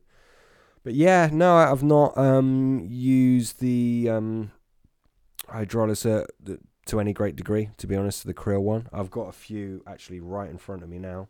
I've got the tuna extract paste, which is kind of, I mean, L030 was a an old Sea Garden product. Um, and supposedly now the closest thing you can get to that in terms of how they manufactured it, uh, how they manufactured it. Sorry, I sounded really kind of West Country Cornish then. Um, is uh, tuna extract paste, um, which is I I think even some companies are selling it as L030T, T for tuna. It's not real L030. They're just using that name for marketing. Um, but yeah, the the thick tuna paste. Um, is supposed to be the closest you can get to it. I actually prefer the um, salmon version of it. Um, it's a hydrolyzed salmon extract um, that I get from Bassaral, and it's um, which are they're tied in with Sea Garden. It's a it's a nice product. Um, I shouldn't be saying all this shit, but yeah, that's Yeah. what I I use a lot of that now. But to be honest, I think I have spoke about this before. I don't use just one liquid. Uh, if you use one liquid in uh, whether you're dousing it on your boilies or you using it um, to mix with your particles, any any scenario where you're feeding that en masse, um, you've only got a certain amount of mileage with it with one particular um, liquid. So you're better off blending them. I actually use a blend of liquids. I'll tell you two of the ingredients. Um, it, I, one of them is active CSL, um, and the other is the uh, salmon hydrolyzed salmon extract that I've just mentioned. Um, that's very good. And sure, I'll play around with the the tuna play paste um, and the shrimp extract and and um, and some other bits and bobs.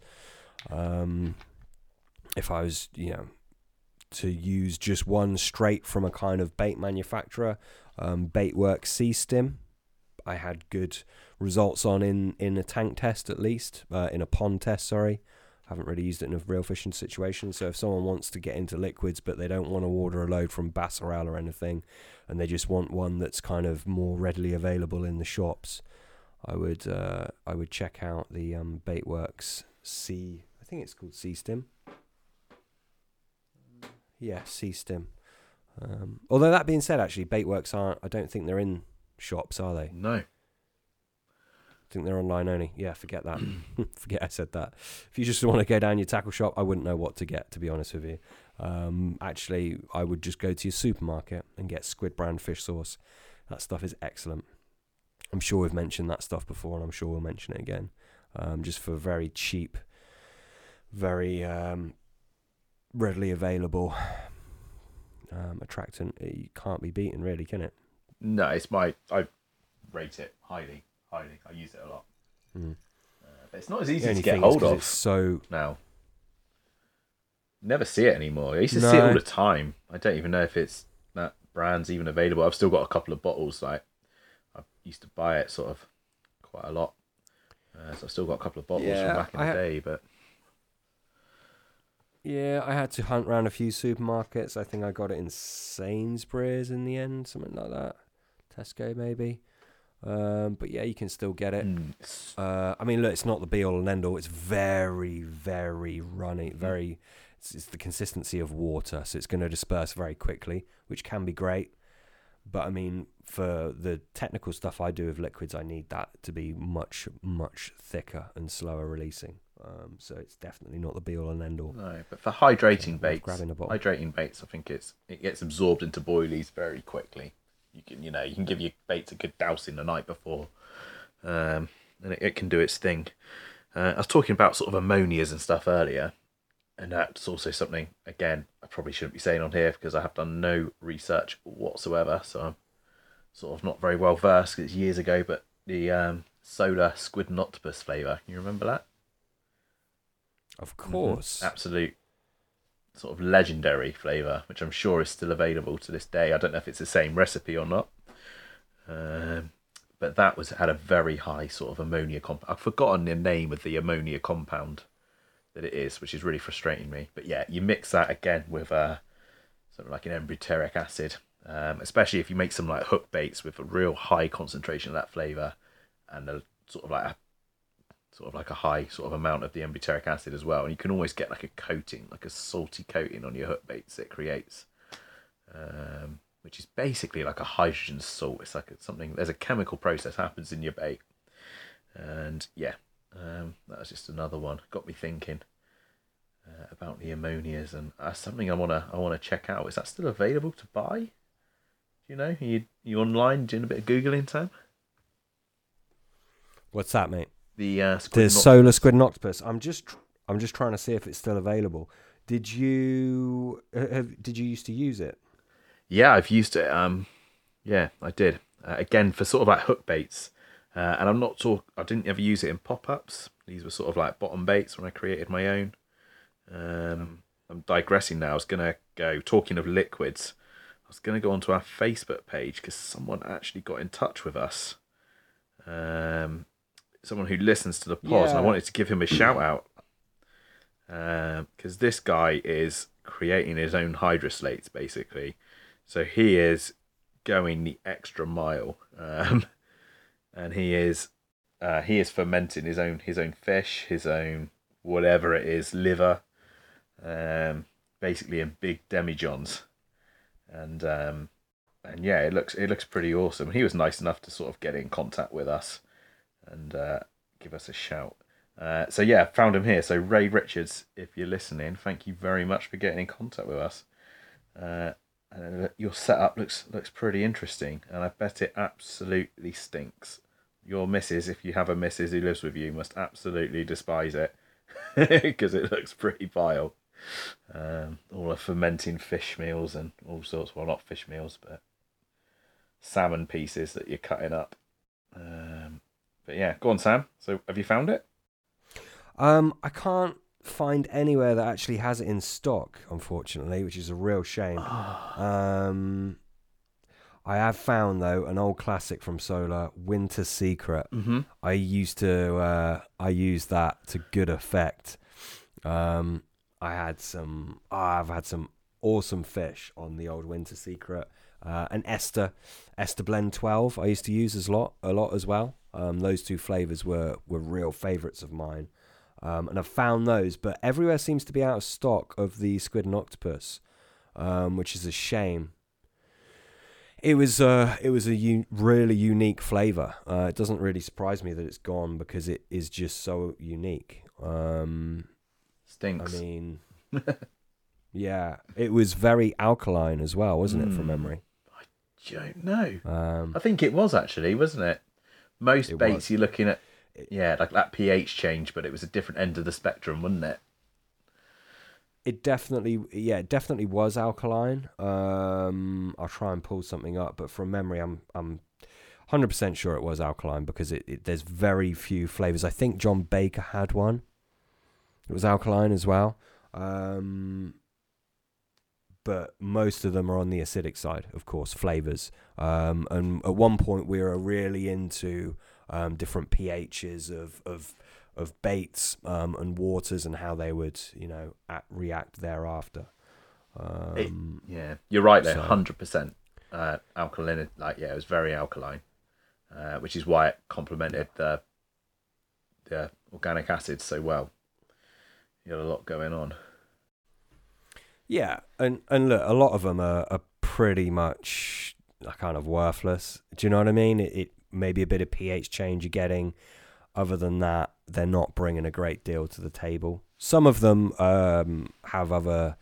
Some of them have organic compounds in. Um, some of them, I mean, the squid and octopus one is obviously that's um, alkaline, so that's going to bring a different kind of uh, dimension to your bay. I- As well as that, I believe it had TMO in it, um, the trimethylamine, um, the the rotting fish compounds, the- um, like I the that was ammonia. a- I was talking about.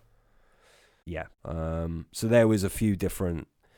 In a lot of these real classic flavors, there's a few different things going on. Um, it's not just generally, it's not just a flavor and and a, a certain pH that's doing it for you. There, there's generally something else in there Yeah, um, that's that's that's working to help you. Um, But yeah, God, it makes me want to get some old flavors Ah. and, and start knocking up some hook baits. Hundred percent, mate. I've got time on my hands at the minute as well. this is the thing. So. Lockdown. I'm gonna spend all. My... You know what? We've just put the. We've applied for the mortgage holiday. I don't know if you've done that. You've just bought your new place. Um. So I mean, we're. I'm not doing any of that shit. You're not. No, So we've got. no. I pay my I pay my debts, mate. Okay. But I'm taking advantage of this mortgage holiday. So I'm gonna be.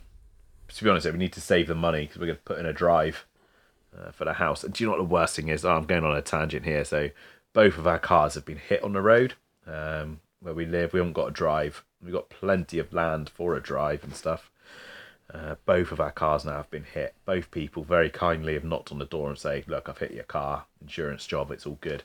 But I've just been out to my car today, and it could have happened days and days ago. But someone's twatted into my mirror and knocked it off, and it's all fucking fallen apart. And yeah, I'm a bit pissed off. Um, which has spurred me to want this drive more and more. So we've applied for this mortgage holiday, so that'll save us about I don't know, best part of two grand. So that'll really contribute toward a drive, mate. Provided we both get paid in full, which we should be um, during this tricky time. Uh, but that's a complete tangent right there. Apologies, What car are you driving? mate. I am driving a Peugeot. I don't even know 207 station wagon. Yeah. Remember my old white Fiesta? I got rid of that about a year ago, mate. Uh huh. Yeah. I had that for over surprise ten years. No, I'm. Did the window ever Mate, fix I am- itself after Wales? yeah, yeah. It turns out that's a common fault. That happened about three times on both windows. Um, I was convinced it it was a salt itself? issue. Can you remember that? yep. Yeah, I remember. yeah. Um, but yeah, I uh, yeah, yeah. So anyway, um, I basically it was my dad works for a Land Rover dealer. Someone part exchanged it at their work, uh, and I got the car for yeah whatever the, the amount they part exchanged it for, which was ideal. So I got a quite a nice car for half the price basically. Uh, so I was pretty fortunate. Yeah, it's all right. Family car. It's got plenty of space. Get all the kids in there. Plenty of gear good. for the plenty of space for the fishing gear. Yeah, when you take out all the kids' car seats and all the rest of it, it's the same old mate. Just gear in the boot. Again, this is why I have. I've always travelled light and stuff, as you know, but the scope setup's like perfect for me because I can just chuck it in the boot.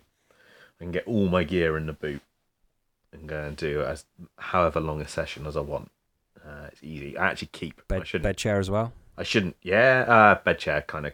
No, I'd be lying if I say that went in the boot as well. Um, but I leave a lot of my gear in the car. I shouldn't be publicising that because someone knows where I live. They'll come and steal all my gear. Uh, that's just how it is. I like to think it's there ready for when I go fishing once a fortnight. wow, you you've got a Nice man. fucking pimp wagon that shouldn't be at any lake. I was shocked when you sent me that photo. it's like through the otter fence was this fucking beautiful. I wouldn't. I wouldn't say it's a pimp wagon, mate. I wouldn't go that far. Um, yeah, it's not. It's the least carpy vehicle I've ever had, probably. Uh, yeah, Um, it's yeah, it's fine, mate. It's got enough room in it. It's fine. It's all right. Does the job. Let's just move on. yeah. Looks like it's got no room. Enough said. no room. It's got room. It's got room, mate. It fit, I fit all my gear in there. Yeah. Yeah, yeah. I'm actually get. I'm gonna get rid of it, change it, um, switch it up, get something else. Um, yeah, get something a bit more roomy. I want to get a four x four. Hmm. Uh, Family car, yeah? I want to roll in next. No, Yeah. no, Yeah? no, No? no, No? no. Just a four by four. Okay. Um, Your missus hasn't persuaded you yet, then? That's got to be on the horizon, mate. Come on. Don't. She would like it to be very dearly, Mm. but um, yeah. Especially in lockdown, mate. There's going to be so many kids being born in nine months' time. Little Coronians. Yeah, literally, literally. um, and they reckon in yeah. in like 13 years' time, they're going to call the kids like the quarantines. Because we're all in quarantine. They'll be teenagers. They'll be known as like the quarantine generation. Oh my god. I don't see look, I don't get this. Now I understand if you've been with a woman for a while and you're old, you know, you're not going to be having as much sex, but I wouldn't Damn. like you should be having a lot of sex anyway, right? Right. Why would being locked up all day mean you're going to have more sex? Oh, yeah, I get what you're saying. I don't get it. if anything, I think people are going to be having less because when you spend so much time like super close to your sort of partner, Mm. like, you're going to get sort of sick and tired of each other. I mean, yeah, look, my girlfriend, she will worry about anything possible. Honestly. You- you- does she, she like it's almost like she looks for things to be worried Mhm. about. So she's not in a like a hypersexual charge, you know, kind of mood what with all this shit going on because she's got stress on her mind, you know? Even though she doesn't need to, but you know, any excuse for her. Mm. Um, so, and I imagine a lot of people are the same. I don't understand this whole thing of like, oh, what are you, are you not having sex with your wife, your girlfriend? Does it take a lockdown for you to get and have sex? It's crazy talk. Don't understand it. There we go. Um, did you get the link I sent to you the other day? I think I sent you a link anyway about the a British record bass being caught. Of not carpy chat here. You didn't send me a link. You didn't let, send me a link, but you mentioned it. Yeah, twenty-two pounds. Twenty-two Bass. pound, mate, from the shore. A shore, co- like the boat record, offshore is like nineteen pound. You should see the photo of that thing. Like, get googling. Twenty-two pound shore caught bass. Like, especially like living in Cornwall. If I catch a twenty-two pound carp, mate, I'm delighted. I'm over the moon. Like a Cornish twenty is quite rare, really. I mean, there's lakes with plenty of twenties in, but you've got to get through the smaller fish to catch them. Um, and yeah, a twenty-two pound bass. I mean, I can't even imagine it. You look at the photo of it; it's hench. Mate, that thing has shoulders. Like it's really, yeah, that's a big fish. Like they say, if you catch a ten pounder from the shore, um, that's a fish of a lifetime. You catch a ten pounder from the boat, that's a fish of a lifetime. Um, I think my biggest I, bass. I didn't even. I had a six pound bass once, which is hell of a fish. Like, that's a big bass. Um, a lot of the bass now, so like the estuary where I fish, um, conservation areas. Uh, so there's a lot of schoolies around, so you catch a lot of sort of you catch a lot of small bass. Like, there's plenty of them, um, but nothing sort of a Oh. pound and more. But yeah, have you got the photo of it yet? I know all about that. Catching all them schoolies. Um, that sounded horrendously paedophilic. uh, just so, just so people know. just so people know what I'm on about. It's uh, schoolies are are small bass. Um, yeah, I've got a picture of it. So it's not. So it's not verified. No. Um, the pre the previous record was nineteen pound nine ounces. This one wasn't verified. He had to throw it back to comply with EU law. hmm Um, looks like its mouth is a bit. Oh no, it's okay. Head's a bit. I don't know. Looks like a bit of a wrong one, as uh, some people would say. It's a big fish, though, isn't it? He? Yeah. It's a big fish. It's for a bat. It doesn't look like it's the frame of a bass. No. It looks like the shape of a bass, but that size of frame just it's just not right. I mean, that is a huge fish. To be, I'd be honest. I thought the record was only around like 15, six- 16, I would have guessed. Mm. I didn't even know it was 19. That's ridiculous. People listening might be like, well, it's only three pounds difference. But when you're talking a bass, this is a different animal, right? Hundred percent. Um, Um, so I think he's taken photos of him weighing it on his scales, um, and then I think he's obviously his scales will go off to weights and measures to be sort of verified. Um, but I think he even says in the article, look, if they don't give me the record, like this is legendary, it's going to go down as the biggest bass capture ever, like full stop. So I mean, fair play to the guy. Um, absolutely. Can't see that getting beat anytime soon, but uh, who knows?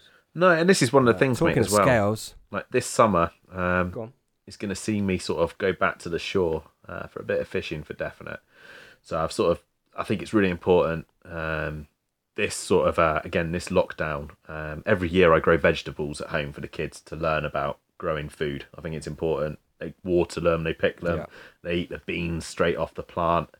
Um, really important. I've always sort of grown up with my parents growing food, and I've always I've said like many a time like my both my children or two of the ones who are old enough to eat and have an opinion about food like fish. So I'm going to go and catch some mackerel this year, and sort of knock them on the head and sort of gut them and clean them and stick them straight on a barbecue at the beach.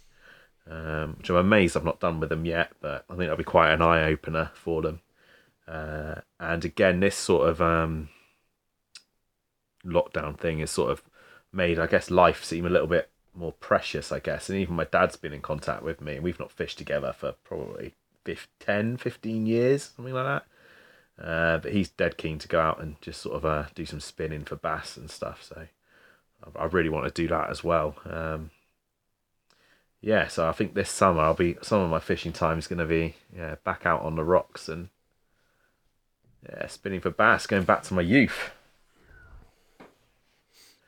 Hey, your dad, you, and your son, your, your other kids out fishing, three generations.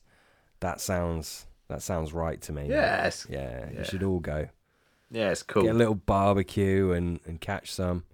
Uh, you can phone me up. I'll give you some pointers. Uh, Cheers. ca- catch some.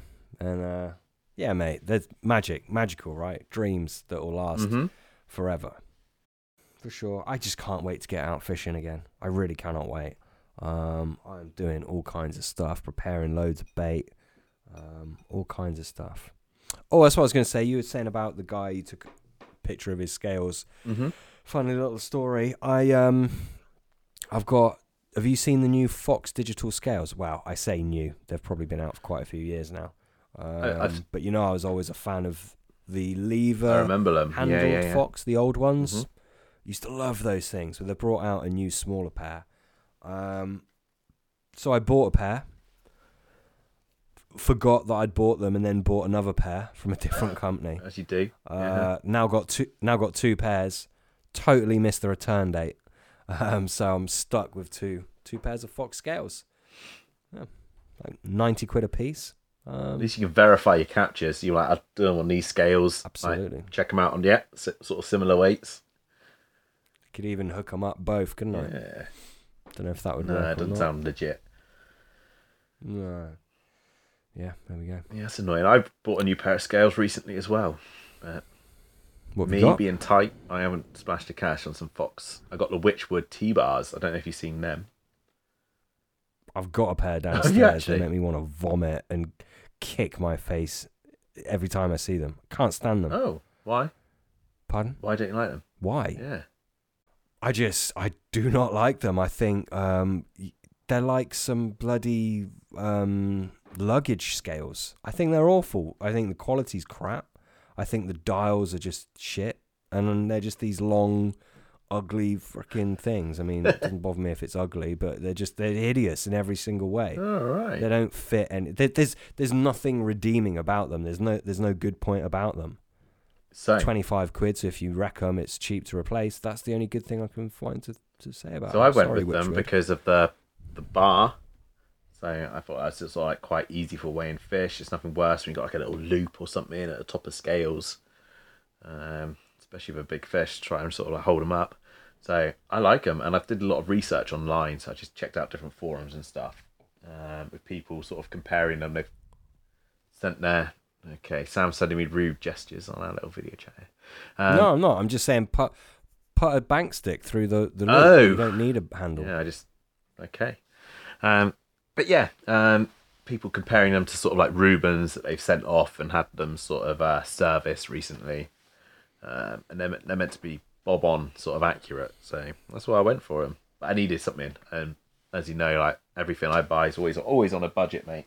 I'm looking for value for money, um, and I prefer. I don't know about you, but I always want a digital scale rather than like a dial. Like there's something like quite romantic and fitting about sort of like a Reuben Heaton. Do you know what I mean? Like the scale, but Yeah.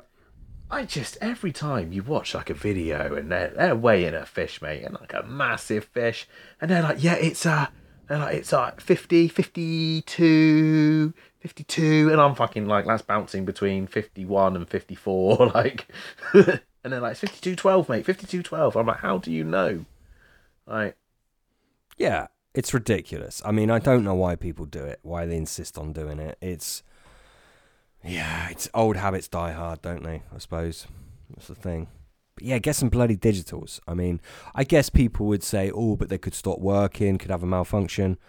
I mean, get a good pair, and uh, look if they do, phone up a buddy and get them to come down. yeah, Your um, your manual styled scales could also malfunction somehow. You know, um, I had those Fox ones with the flip out arms. They never missed a beat. I've had two pairs of them. Phenomenal. Phenomenal. Never, never a problem. Good quality. Get a good quality pair of digitals. That's my advice. Um, but yeah, that being said, I did not like those um, those Wychwoods for whatever reason. I'm sure other people love them. Whatever, just not for me. I think a lot of people don't me. like digitals because they never save the weight of the zero. If that makes sense. So people like Reubens because they zero their sling, and then they can chuck them in the bag, take them out, and they go, yeah, they're zeroed. Always zeroed, always zero to the sling. Do you know what I mean? Like, that's a thing for people. Well, they're not. No, they're not. No, that, that's bullshit. they're not because they get knocked I around. I get it. I hundred percent. They're not zeroed. I'm, I'm with you on that, but that's I think a, Yeah. one of the reasons why people knock digitals. They always say, "Oh, digitals, you don't get a proper weight because you don't get the zero of the sling." Like Well, no, no, no, no, no. You zero it first. Come you on. can do. Do you know what I always do, mate? Because I often What do you mean you can do? That's what you do. not well. I'll tell you what I do. So you can you dip your sling, get it dripping wet, zero it, and then but then you've got to get the fish off the mat in the sling, and then quite often with the scales I've owned in the past, anyway, they might have switched off before you fucking weigh that fish. Do you know what I mean? So most of the time now, I'll weigh the fish and then I will zero the sling afterwards, or I'll take that weight off. So I'll return the fish and then a dripping wet sling, stick it on the scales. It's normally like three and a half pound or something. Uh, my my re- retention sling, and then I'll take that weight off the measured weight. What are you talking about? I just, I, I just, I mean, I get the the sling fully wet. I pop it on. I press Uh-huh. 0 I put the scale down. I slip the th- the thing, uh, uncover the fish, slip the thing under, and do it. And then you know, zip it all up. Make sure its fins are down. Pull it up, and the, the scales are still raring to go at zero. They they they stay on zero for ages. They should Mm. do. Well, certainly the fox ones do. Maybe the other ones don't. Yeah. Never had a problem. I had previous, which I can't remember what manufacturer they were, they their auto would switch off quite quickly. So you zero, and then you probably Mm. have like however Oh, long would be before they turn off again. Yeah, Um, yeah, that's annoying. these yeah. Wychwood ones, I've caught one fish since I've owned them, and I've not bothered weighing it. This is the other thing with scales, mate. I very rarely weigh a fish, like unless I think it's like like pri- like something special. I I just don't weigh a fish. I'm not interested. I'm really not. Nine times out of ten, I look at it and Exactly. I get the weight pretty close. It's just an. I know it's like well, it's just a number or whatever, but like if I thought it was like a thirty pounder or something, I am weighing that fish because I want to know. I'm intrigued. But most fish, I'll just be like, hmm, like mid twenty, like mid 20, 20. So I might say like you know 22, 23 pound. I reckon. Chuck it back. Like I'm not too worried. Of course. Of course. But then for those special fish, you know, why not just zero your bloody scales and do it properly? That's my take on it. Yeah, you got a good point. I hear what you're saying. hmm Yeah. Yeah, take heed. Yeah, there we go. There we go. Well, anything else you wanna? Anything else you wanna go over, buddy? Anything else you wanna add to that? No, I don't think so, mate. Are we are we looking at rounding up now? I think we'll round up. Yeah, I mean, I've just looked at how long we've been running uh, for. been rolling for a while, brother. Mm. Yeah. Mm. Yeah, I could go into a lot of bait stuff, but I just it's going to go on for a long time, Yeah. so I'm holding it. Let's save it. But um, for our next podcast, we could do a little uh, we could do a little bait special, couldn't we? Seeing as we're all in stuck at home, aren't we? Me, you, and everyone else. We could do a little bait special and uh, and reveal some secrets and go over you know past recipes and past time with bait and uh, go deep on bait and give some people some real good edges um, that will definitely catch them a few more fish. That would be cool. Be good for me to go over old ground as well. I'm sure it will be for you as well. Perhaps we'll uh, we'll hook that up in the near future. Mhm. So Sound good? yeah, I think so, mate. I think that's yeah, and I think we'll probably do that fairly soon. Like you say, we're not going to be fishing. We're not. Well, I'm not working at the minute. I've uh, once my two week quarantine's up, I'm going to go in to work sort of every four days just to check on some plant equipment, etc. But other than that, I'm free to podcast. Um, how do people find us, dude, on social media? Should they so wish? On social media, they should so wish to find us, and how they would go about doing that is they could go to Instagram and search the Carp Angler Chronicles. Um, I think they'd find us the same way on Facebook, wouldn't they? Pete? Yeah, and Twitter actually. Funny you say that. Yeah. Twitter. Twit. What? Yeah. We're on Twitter. Oh wait, we've got at least sixteen followers. Mm-hmm. on Twitter. Yeah. Woof. That's crazy. I didn't even know we were on Twitter. I know you were speaking about it. Yeah, I've ma- Uh, I made a Twitter account. Do we put? Um, I do basically nothing on there. Yeah. Do we tweet? No, not not not very often, Sam. No. Sometimes I'll steal whatever you've put on Instagram because I don't do Instagram, and then it comes through onto the Facebook page because they're linked, and then I'll steal it from the Facebook page and put it on Twitter. Sometimes. Repurposing. Yeah. Yeah, it makes it's good sense. Mm-hmm. Working smart, not hard, Pete. Eh? That's what you're all about. Lazy. Yeah. yes. Yeah. Yeah. Mate, I, I am not a big social media guy. You know that. We've discussed this lots of times. I'm, I look, don't. I'm not. I don't like it. I don't like it either. Look at my business pages. You know, not the, not the bloody podcast. My actual businesses. I don't post on them. Very, I should be. Should be doing it all the time. I just don't like it. Mm, I have an assistant who posts posts generic shit on there, but it's not like engaged content for me. It's just shit that she's found that I've posted before. I just I, I'm not motivated to do it. I'm all about helping real people in real scenarios. So I get it, mate. But uh, yeah, one of Yeah. one of the so I'm it's obviously getting paid my full wage on lockdown, and one thing sort of like the Very lucky in my job. I don't really have a boss as such. We've got a group of volunteer directors who are just local people, retired businessmen. They might have their own businesses, and they are essentially the people in charge of the leisure centre.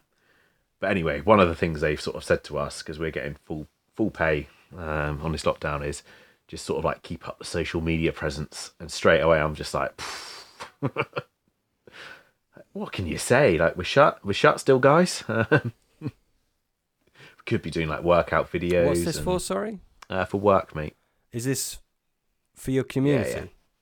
I think you've got huge opportunity right here. I won't go off on No. it, but I I think this you can is you can go off on it this is a great opportunity. out of the pod. I'll take some ideas.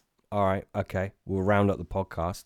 I think I'm going to uh, school Pete on what I think he should do, and then I'm going to order myself a few old school flavors if I can. I actually am as well. I've got it up in front Right, of me. don't round up the Um, pod then. yeah, what are you going to order? next- Go on.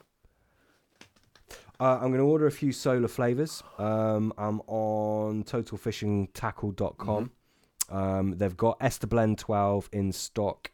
Um, and then I'm going to go to somewhere else and try and find the Winter Secret, which was uh, um, something that I rated very highly, as I did Esther Blend 12. Dude, I Um, think you get then I'm also confused with try and find the, the your winter Reader. secret with Esther Berry or one of the others. You use Esther Berry from Witchworth a lot. No. Yes, I did, but that was already made. Okay, okay, Yeah, that was already made. I used to use Esther Blend 12 actual flavour. okay. I bought a load of uh, Esther Blend 12 pots uh, from Homely. I actually you gave me one. I think I've got one. I think I've still got one. No way. Don't throw it away. Okay, When I come down for a social one day, maybe it'll happen. dude, we need to do You've got to bring this stuff Mhm. out to me. Yeah, we need to do that. I know. Dude, I yeah. I've definitely still got a pot of Um, that. Like, I've still got the mackerel oil as well. Richworth mackerel oil. I've still got some of that somewhere. Really? Mhm. Mate, it's all sorts. I'm jealous. Like my fishing gear, you'll laugh when we go fishing. You'll just it'll bring back memories for you because Just the same. yeah, nothing's like even my like. Remember you bought that big chub sort of tackle box? That was for leads. Oh, okay, yeah, that's the one 100%. I've got with dividers in. Um, Yeah, that wasn't for tackle. That was for um for leads. dude, that would have been a big lead pouch. That was you had a lot of leads. Yeah, I had a lot of leads. You're like, yeah, Well, I I no, I had leads and I had marking. I think I had a marker float in it as well or something. Yeah. Anyway, forget it. Um. So yeah, I'm gonna do some ordering. so We could talk about it on the next podcast. on a previous pod as well, I said sort of like how I never use like a spod rod or a marker rod, and I never use a marker float. I just let around. I can like judge things, blah blah blah blah. I'm in, I'm in the market for a marker float, just so you know. Like, you need a marker float, buddy. You Oh. want to find spots. Oh, there's silt there. There's gravel there. You need a yeah, marker float. I mean, yeah, this this lake I'm fishing is like the it is just the topography is insane, and yeah, I really now want a marker float because it is all over the place. It's just weird, mate. I can't even describe to you how how much like a just a mind boggler this lake is. Like you cast around and you'll be casting somewhere and it's like you're waiting for the drop, mate, and I'm guessing it's between twenty and thirty foot deep, like it's deep. And then you'll cast like two rod lengths to like the left or something. Do you know what I mean? So you're sort of like 20 foot away or whatever, 12 foot, 12, 20 foot. And it's like you get a shallow drop. And then it's just, yeah, bizarre. It's just sort of like there's serious amount of bars and plateaus. It's just mental. Old cars. Hmm? Old Yeah. cars. There'll be all sorts in Yeah, that place, probably. mate. Yeah. It's probably like some of the old machinery that dug the lake and Yeah. yeah. hmm Yeah, I don't doubt it. Yes, it's mad. Mad. Mad. That's awesome, though. Something to get your, your teeth in. Yeah, hence why I need a uh, marker float.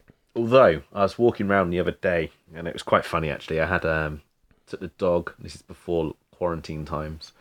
Um, took the dog. Had my daughter, who's just turned one, and like a rucksack on my back, and I just had like my rods. I was walking around just casting like leading around, um, and there was like one. There was like well, there's two old boys fishing. They were on the far side. I was leading around complete opposite side of the lake. It's fair sized lake, so I wasn't disturbing their fishing in any way, shape, or form. And then I walked round and sort of had a chat with them, and they were just amazed. They literally could not believe I was walking around a lake with a baby strapped to my back, sort of leading around. It was quite funny. Um, yeah, there we are. Sort of dad goals, isn't it? Awesome. Yeah, absolutely. Yeah. So you're in the market for a marker. Yeah. Float. I used to have those little Uh, ESP. you got a spod rod and stuff. I used to have the little ESP. Do you remember them? Like a little bubble float almost, like it's a small little marker float. Um, I won't be buying a marker rod, mate. I'm sort of not not interested in that at the moment. Have you got a spod rod? No, no, no, no. I use a Spomb. I've got one. I bought one of the little tiny mini Spombs, um, which for the kind of fishing I do, sort of perfect. You can just put out like, say I'm fishing with sweet corn or whatever. You can get a couple, like a handful of corn in it.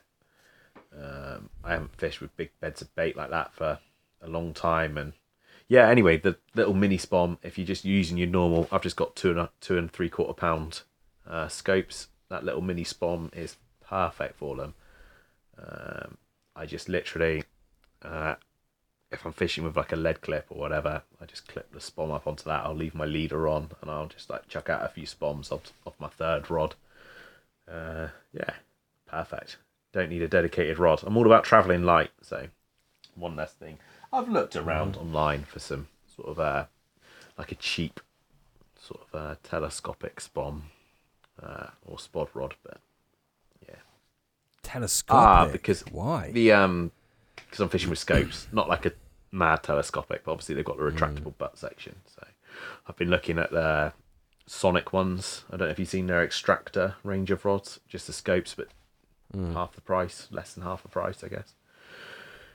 So I've been looking at stuff like that, and somebody else who I got in contact with, uh, who's messaging the the podcast Facebook. I don't know if you saw those messages come in. Uh, and he's buying like the Black Ops range of scope rods straight from the manufacturer in China for like super cheap. Mm. Um, yeah, but you have to buy minimum of fifty rods, but they're coming in at like fifty quid a rod or something outrageous. Don't know if you saw that. Did you see that? Yeah, I saw you. I saw you were talking to someone on there. Yeah, I didn't really Yeah.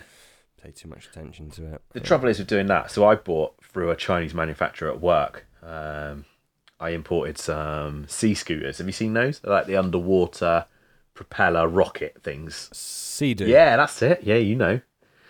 So I ordered a load of them. Um, went straight to a manufacturer in China. It is not plain sailing. It is quite. It's quite a mission. So you deal with the factory in China easy, like broken English or whatever. You think that's going to be tough. That's the easiest bit. They arrange for it to get on a boat for you, basically. But then, like the shipping takes a huge, however number of weeks. You've then got to pay import duty on those. In order to pay the import duty, you've got to get someone like a broker to uh, to get them through customs. Number one, you've got to get a broker who you employ is getting through customs, and you've got to get the broker to apply the right sort of like import duty tax on them, so they get released from customs. Um, and then from customs as well, you can't just go and collect them. You have to arrange a courier to take them away for you. So it costs a huge amount of money importing anything like that. Um, from the one time I've done it, I wouldn't do it again. I'd just buy off the shelf in this country. Yeah. But there we go. Absolutely. So how do we round this up? You know, we've already finished the podcast and now continued for another seventeen minutes. Yeah, I think we've just rounded it up. I think that's it, guys. Um, we'll be back in your ear hole soon. See you later, guys.